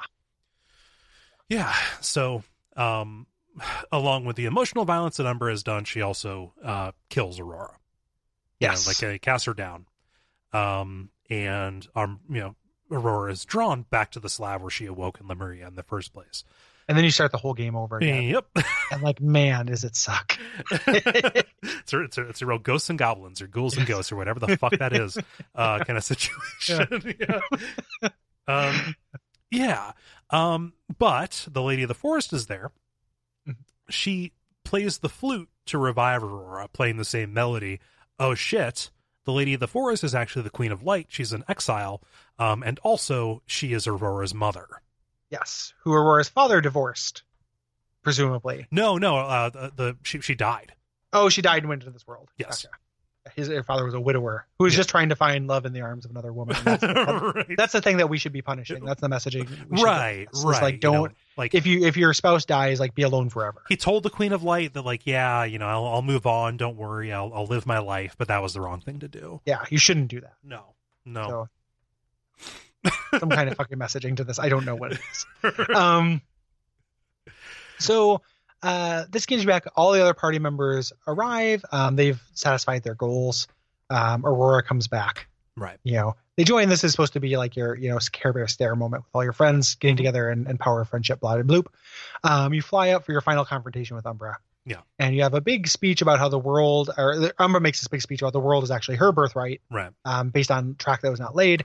Uh, and Umbra transforms and attacks. There's like this ancestral battle between the the the descendants of like Cygnus and uh and Aaron, Mm. some something like that. Like there, it's this ancestral beef that Umbra is trying to uh try, trying to lay down. ancestral beef. I've had aged beef, and that's good. ancestral beef. Yep. Holy shit! Yep. You, you, you find it in a crypt. Um, Yeah. So, um, and yeah, this gets you into the final boss fight. Um, Mhm. you know, as Umbra transforms again into a into a dragon kind of uh, creature, uh, who's flanked by two large battle owls, Yes, two guardians of Owls. Gahul I, I, would, I would love to be flanked by two ba- battle owls at, at all the time. times. Yeah. Yeah, that would be great. Owl bodyguards are, are a real life goals thing. Yeah. Um, so the owls are a bigger deal, like most of the time. Right. Um, Umbra has a couple different counters that uh, she does, but mostly they're buffs. Yeah. Um, haste, which is a big deal, um, and you can debuff, but again, that costs a turn, et cetera, et cetera. Child likes that, that text. Um, it's just kind of a long, hard fight, but nothing too special about it. I thought. Yeah. I mean, just at, at, at this For point, where it was in the game, this did not affect me as much as the Griffin fight did. Yeah, yeah, Um, it, it- was a little bit of a and like a little bit of a letdown in terms of the complexity or being a being a final exam. Like the, the last Yeah. half of this game was the final exam, which again plays Yes. into a weird pacing thing. Yes. Yeah. So Umbra's defeated, and Aurora, you know, seizes this opportunity. She goes through the mirror in the Temple of the Moon to go back to Austria, uh, where the duchy is, you know, nearly entirely flooded. The people are kind of cowering toward the tops of hills, and this is all, you know, told in the final cutscene, you know, in the in the rhyme. Um, and so she has all of her party members gather everybody up. And instead of save, saving their kingdom, nope, it's all gone. Why didn't you Yep. come and be my subjects in Lemuria? Yeah, that's why there's no Austria anymore. Yep. If you're wondering why there's no such thing as Austria, Right. uh, this game explains Austria. it's, it's subtitled Austria Origins. um, so there she is, the benevolent queen of Lemuria, with all of her friends. Uh, that is the end yes. of the game. Um, yeah, I got I got more mad as we went through the story than I was at the beginning of the episode, which I already started out pretty cranky. Right. like I just right. you know the fact that this all adds up to nothing and laying it out all in order really is upsetting. And like something we didn't talk about and just to get it on a thing is uh once you this happens anyway, but there are times where your characters will stop and talk to each other. yes. after um, after battles. Yeah, after battles. When you get everyone back at once, this happens constantly. it is never good. Right. Like it is never good, and it's just it's so much content. Like I don't know if we can express in this podcast how much empty content there is in this game. Like bad rhymes, bad dialogue, things that add nothing to character or plot. Um, that are just there. They're not jokes. They're not interesting. They don't tell backstory. Like they don't actually do anything. Right. It is just a game of empty, empty, empty words that I don't know who it's here for. Like Yeah. there's, I had some fun in the first half of the game specifically with the combat. Yeah. When Um, when each area was a spotlight moment for a new for, for, for like a new party member with new mechanics or a new hook. Yes, Like that. That's when this game shined for me. yes. Like, and it, it, it never for me. I mean, I sorry, I didn't cut you off. I apologize. Go on. No, no. Like, like that, that- that's that's when it worked for me. So like the first Yeah. half of it was fine. I forgot what I was going to say. Continue. Okay, I apologize for interrupting you. Um, for me, that's when it worked too. But even when this topped out, it wasn't great. Right. Like I was never like, "Fuck yes," sitting down to play Child of Light. This is going to be awesome. Mhm. I I was like, "Oh, this is kind of fun." You know, Yeah. is kind of what it, it topped out at, which for me is like a seventy six. You know, like it just put it like about how good it was. Like it's pretty good. Like it's, Yeah. it's kind of fun. Um, it never got super engaging, and there's just so much space between those moments, Mhm. and so many times the game shoots itself in the foot to like fuck over those moments and undervalue them. Right. You know, and and looking at all the plot and stuff, I don't know what this is about. I don't know what the thematic message. Like, what's one thing you can say for children's books, right? Like, Mhm. they usually have like a moral to the story. Like, there is a message. They are about something. The, the, I mean, um, usually. that this is such a cliche and like we say it about uh, you know cer- certain genres a lot but like the, the only positive message that comes out of this is sometimes it's okay to rely on your friends and and that at some point we'll get to a point like i think that that is past the sell by date to where that needs to be said. Right. you know ever again. And if that were the case like if that was the messaging like there are a lot of things that are confusing that messaging like a lot of chaff right? Like there's a lot of the weird stepmother stepfather moving on stuff that is not uh, completed. Also like these are not good characters. Like these aren't their friendship doesn't feel real or good. Right. You know, these are people who you sometimes do a favor for and then will die for you. And occasionally you will you will tell one another a bad joke. right You know, like to make a a friendship feel real. Like we're recording this the same session we recorded the appendix episode for The Witcher 3 and Josh Garrity wrote in that excellent response about how like Geralt's friendships. I'm not going to compare every game in 2018 to Witcher 3, but like Geralt's friendships feel non-transactional because they need each other. Uh, this does not sell that. Like when Robert literally says, "Well, I can't get that girl. I guess I'll just go with you." mm-hmm. You know, like that's my favorite character in this game, and that's the extent of the motivation. Like right a shrug and I guess is the friendship basis this whole message is built on. right You know, maybe there's more to this. Maybe if you read the novel and you read all of the confessions and analyze it, like there is some hidden messaging to this. Mhm.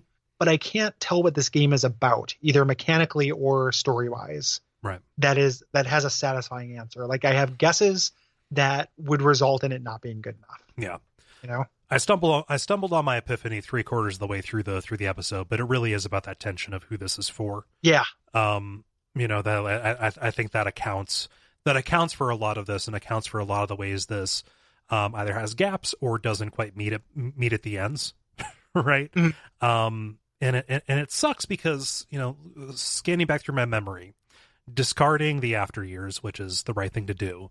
Um, the the most recent JRPG that we've covered on the show uh, was released in 2001 or the year 2000, Paper Mario, right?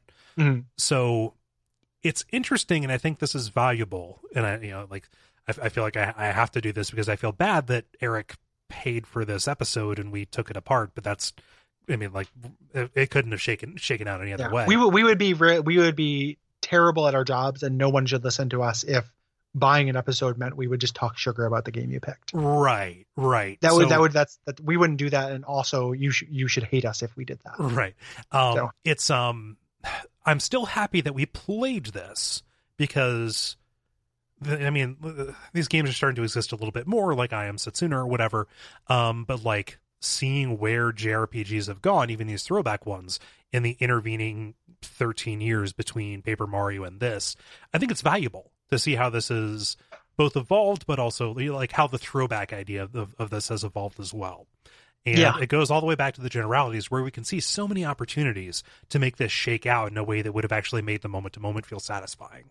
Right? Yes, I'm disappointed. Yeah, More, I'm- I'm- more than anything. I, I'm really disappointed too, especially since I'm somebody who actively seeks these short experiences for this genre that I don't love. Yeah. you know, or that I've fallen out of love with. Like I would like, I would, you know, the the best thing I can say about this is that it's 15 hours.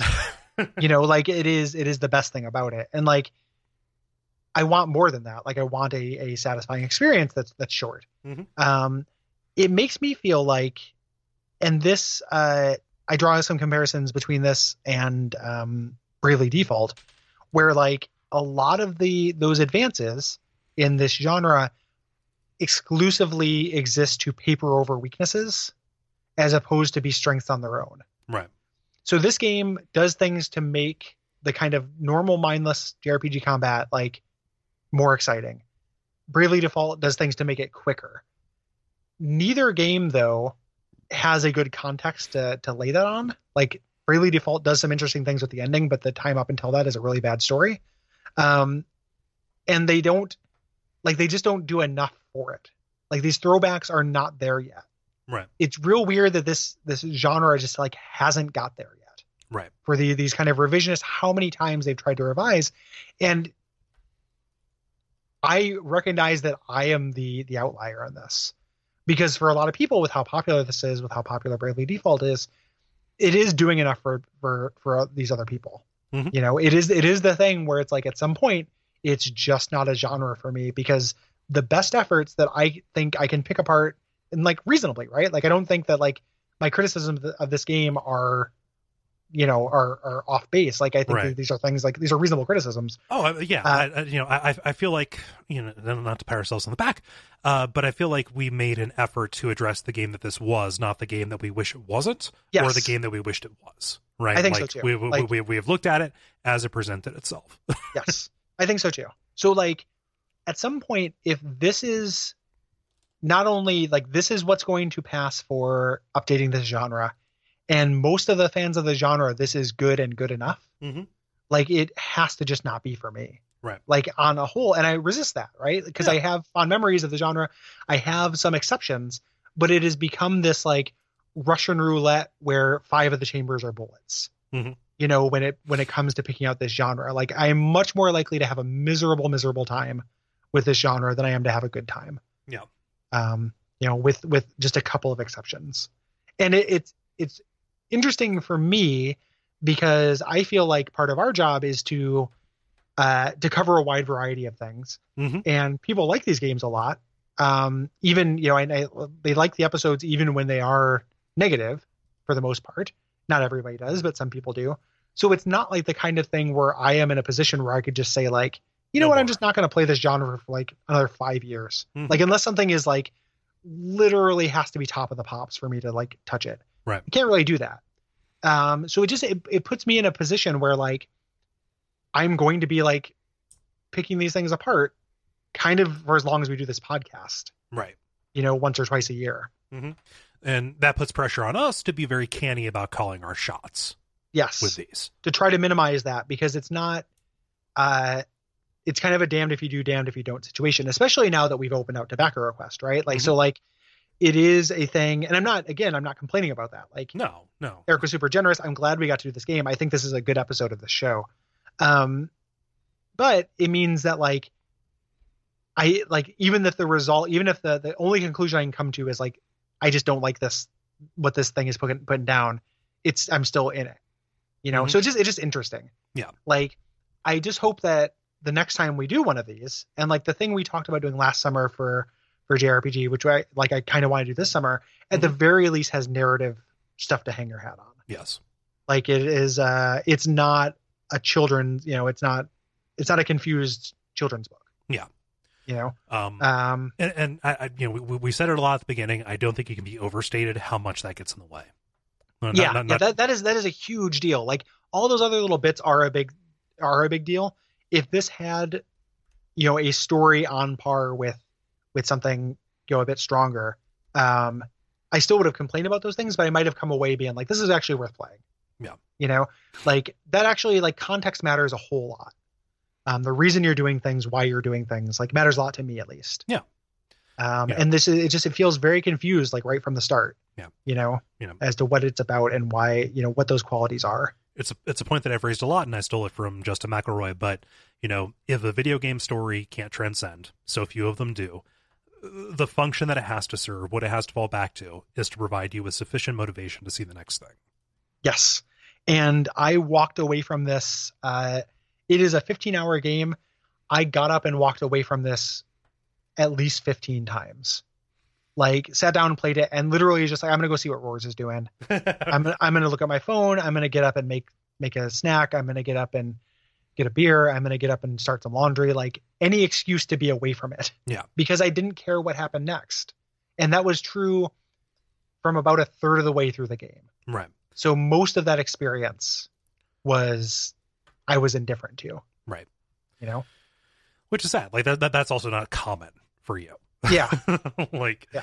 you know, usually At the very they're- least, like I mean, even something like, you know, a negative episode that we did, like, you know, Shadow of Destiny or Soul Reaver, which I didn't like, I did want to see what happened next, even if it was just because it was kind of delicious the way that I thought it was shitty. yeah, right. This was not deliciously bad. Yeah, it never shift it never shifted into a mode where its shortcomings became fuel its fuel themselves. Yeah, which which is definitely like a thing that you know, right, wrong, whatever, like is a thing that happens. Right. You know, like that happened with the after years. Mhm. Like I was just like, man, like what are they? You know, and that has at least like changes things up. Like Yeah. yes, you have to go through those fucking dungeons like way too many times, but at the very least, it's going to give me something new to to chew on. You know, and maybe I, I spit out the gristle.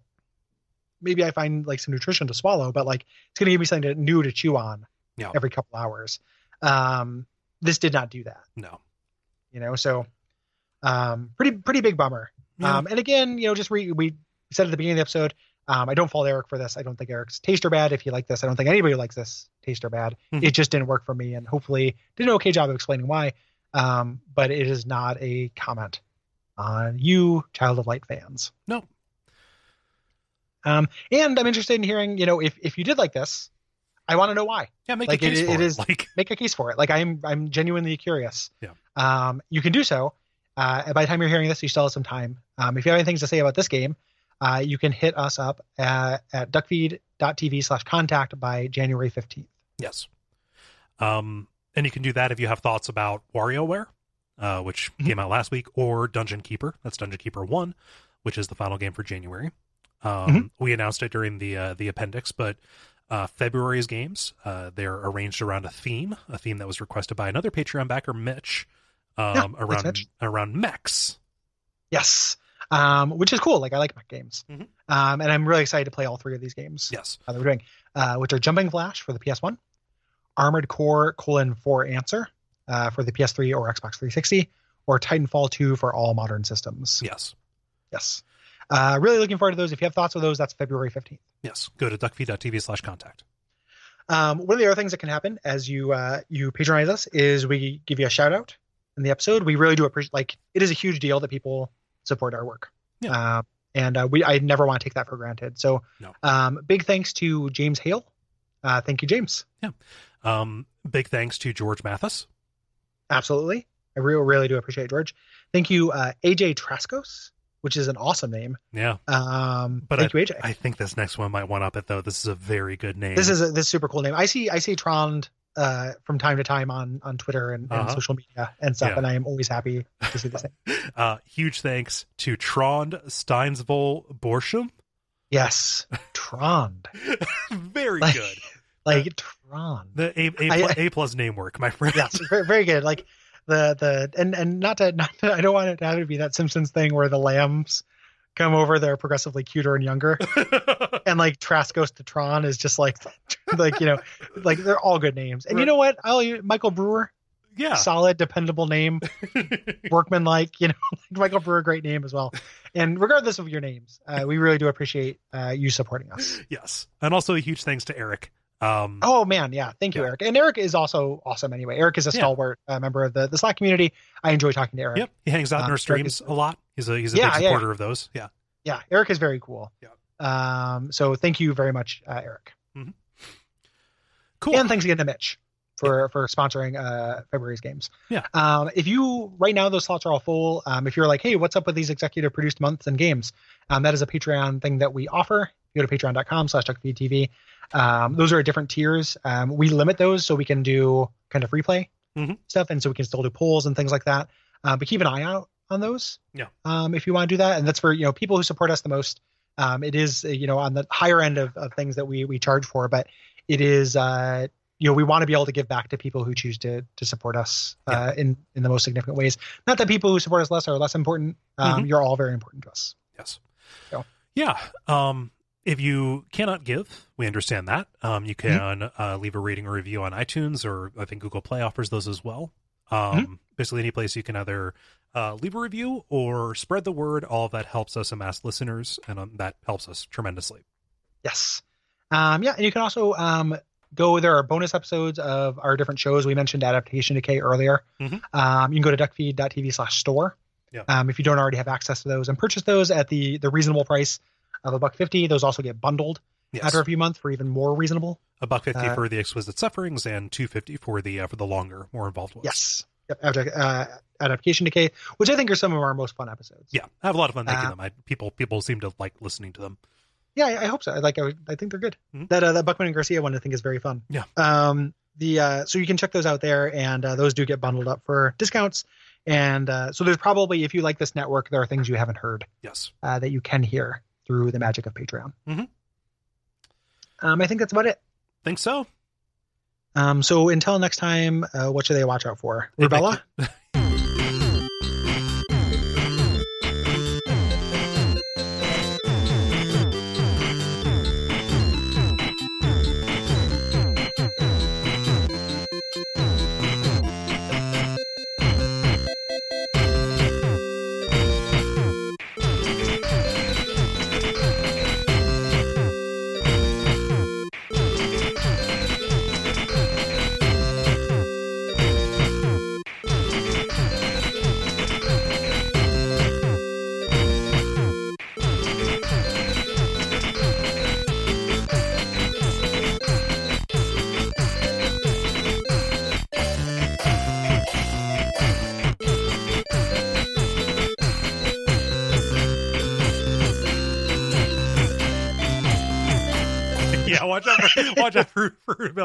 Um, like ah. a, a, a thing that I learned about measles.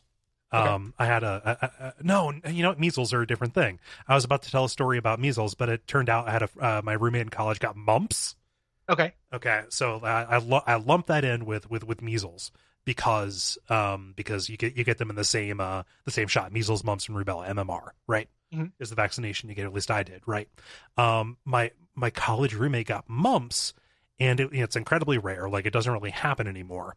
Um the thing is if you go in doctors are going to be very curious because they never see mumps and also it is a huge emergency when a grown man gets it because it is a glandular virus and outside of your salivary glands where it manifests the next thing that is in danger if it goes unchecked is your testicles. Interesting. yeah. Uh, I- which I will which which will swell and die. Oh, that's that's so good. yeah Um, I had no idea. Did your did your roommate make it out uh, with it with his testes intact? yes yeah he he, he got he, he was whew. yeah um it was uh it was it was a very interesting saga in the house Yeah, that, that is fascinating. Yeah. Um, yeah, mumps is one of those diseases I didn't really understand. Mhm. Uh, I just knew was a thing because like like you did measles and mumps. Yeah. Uh, it also doesn't sound like a real disease. no It no doesn't sound like a Dr. Seuss like. well i mean it's spe- specifically it's almost like a like a seinfeld bit you know the Yeah. The mumps. the, the, the moops Yeah, the, the, like uh it says the mumps. Uh,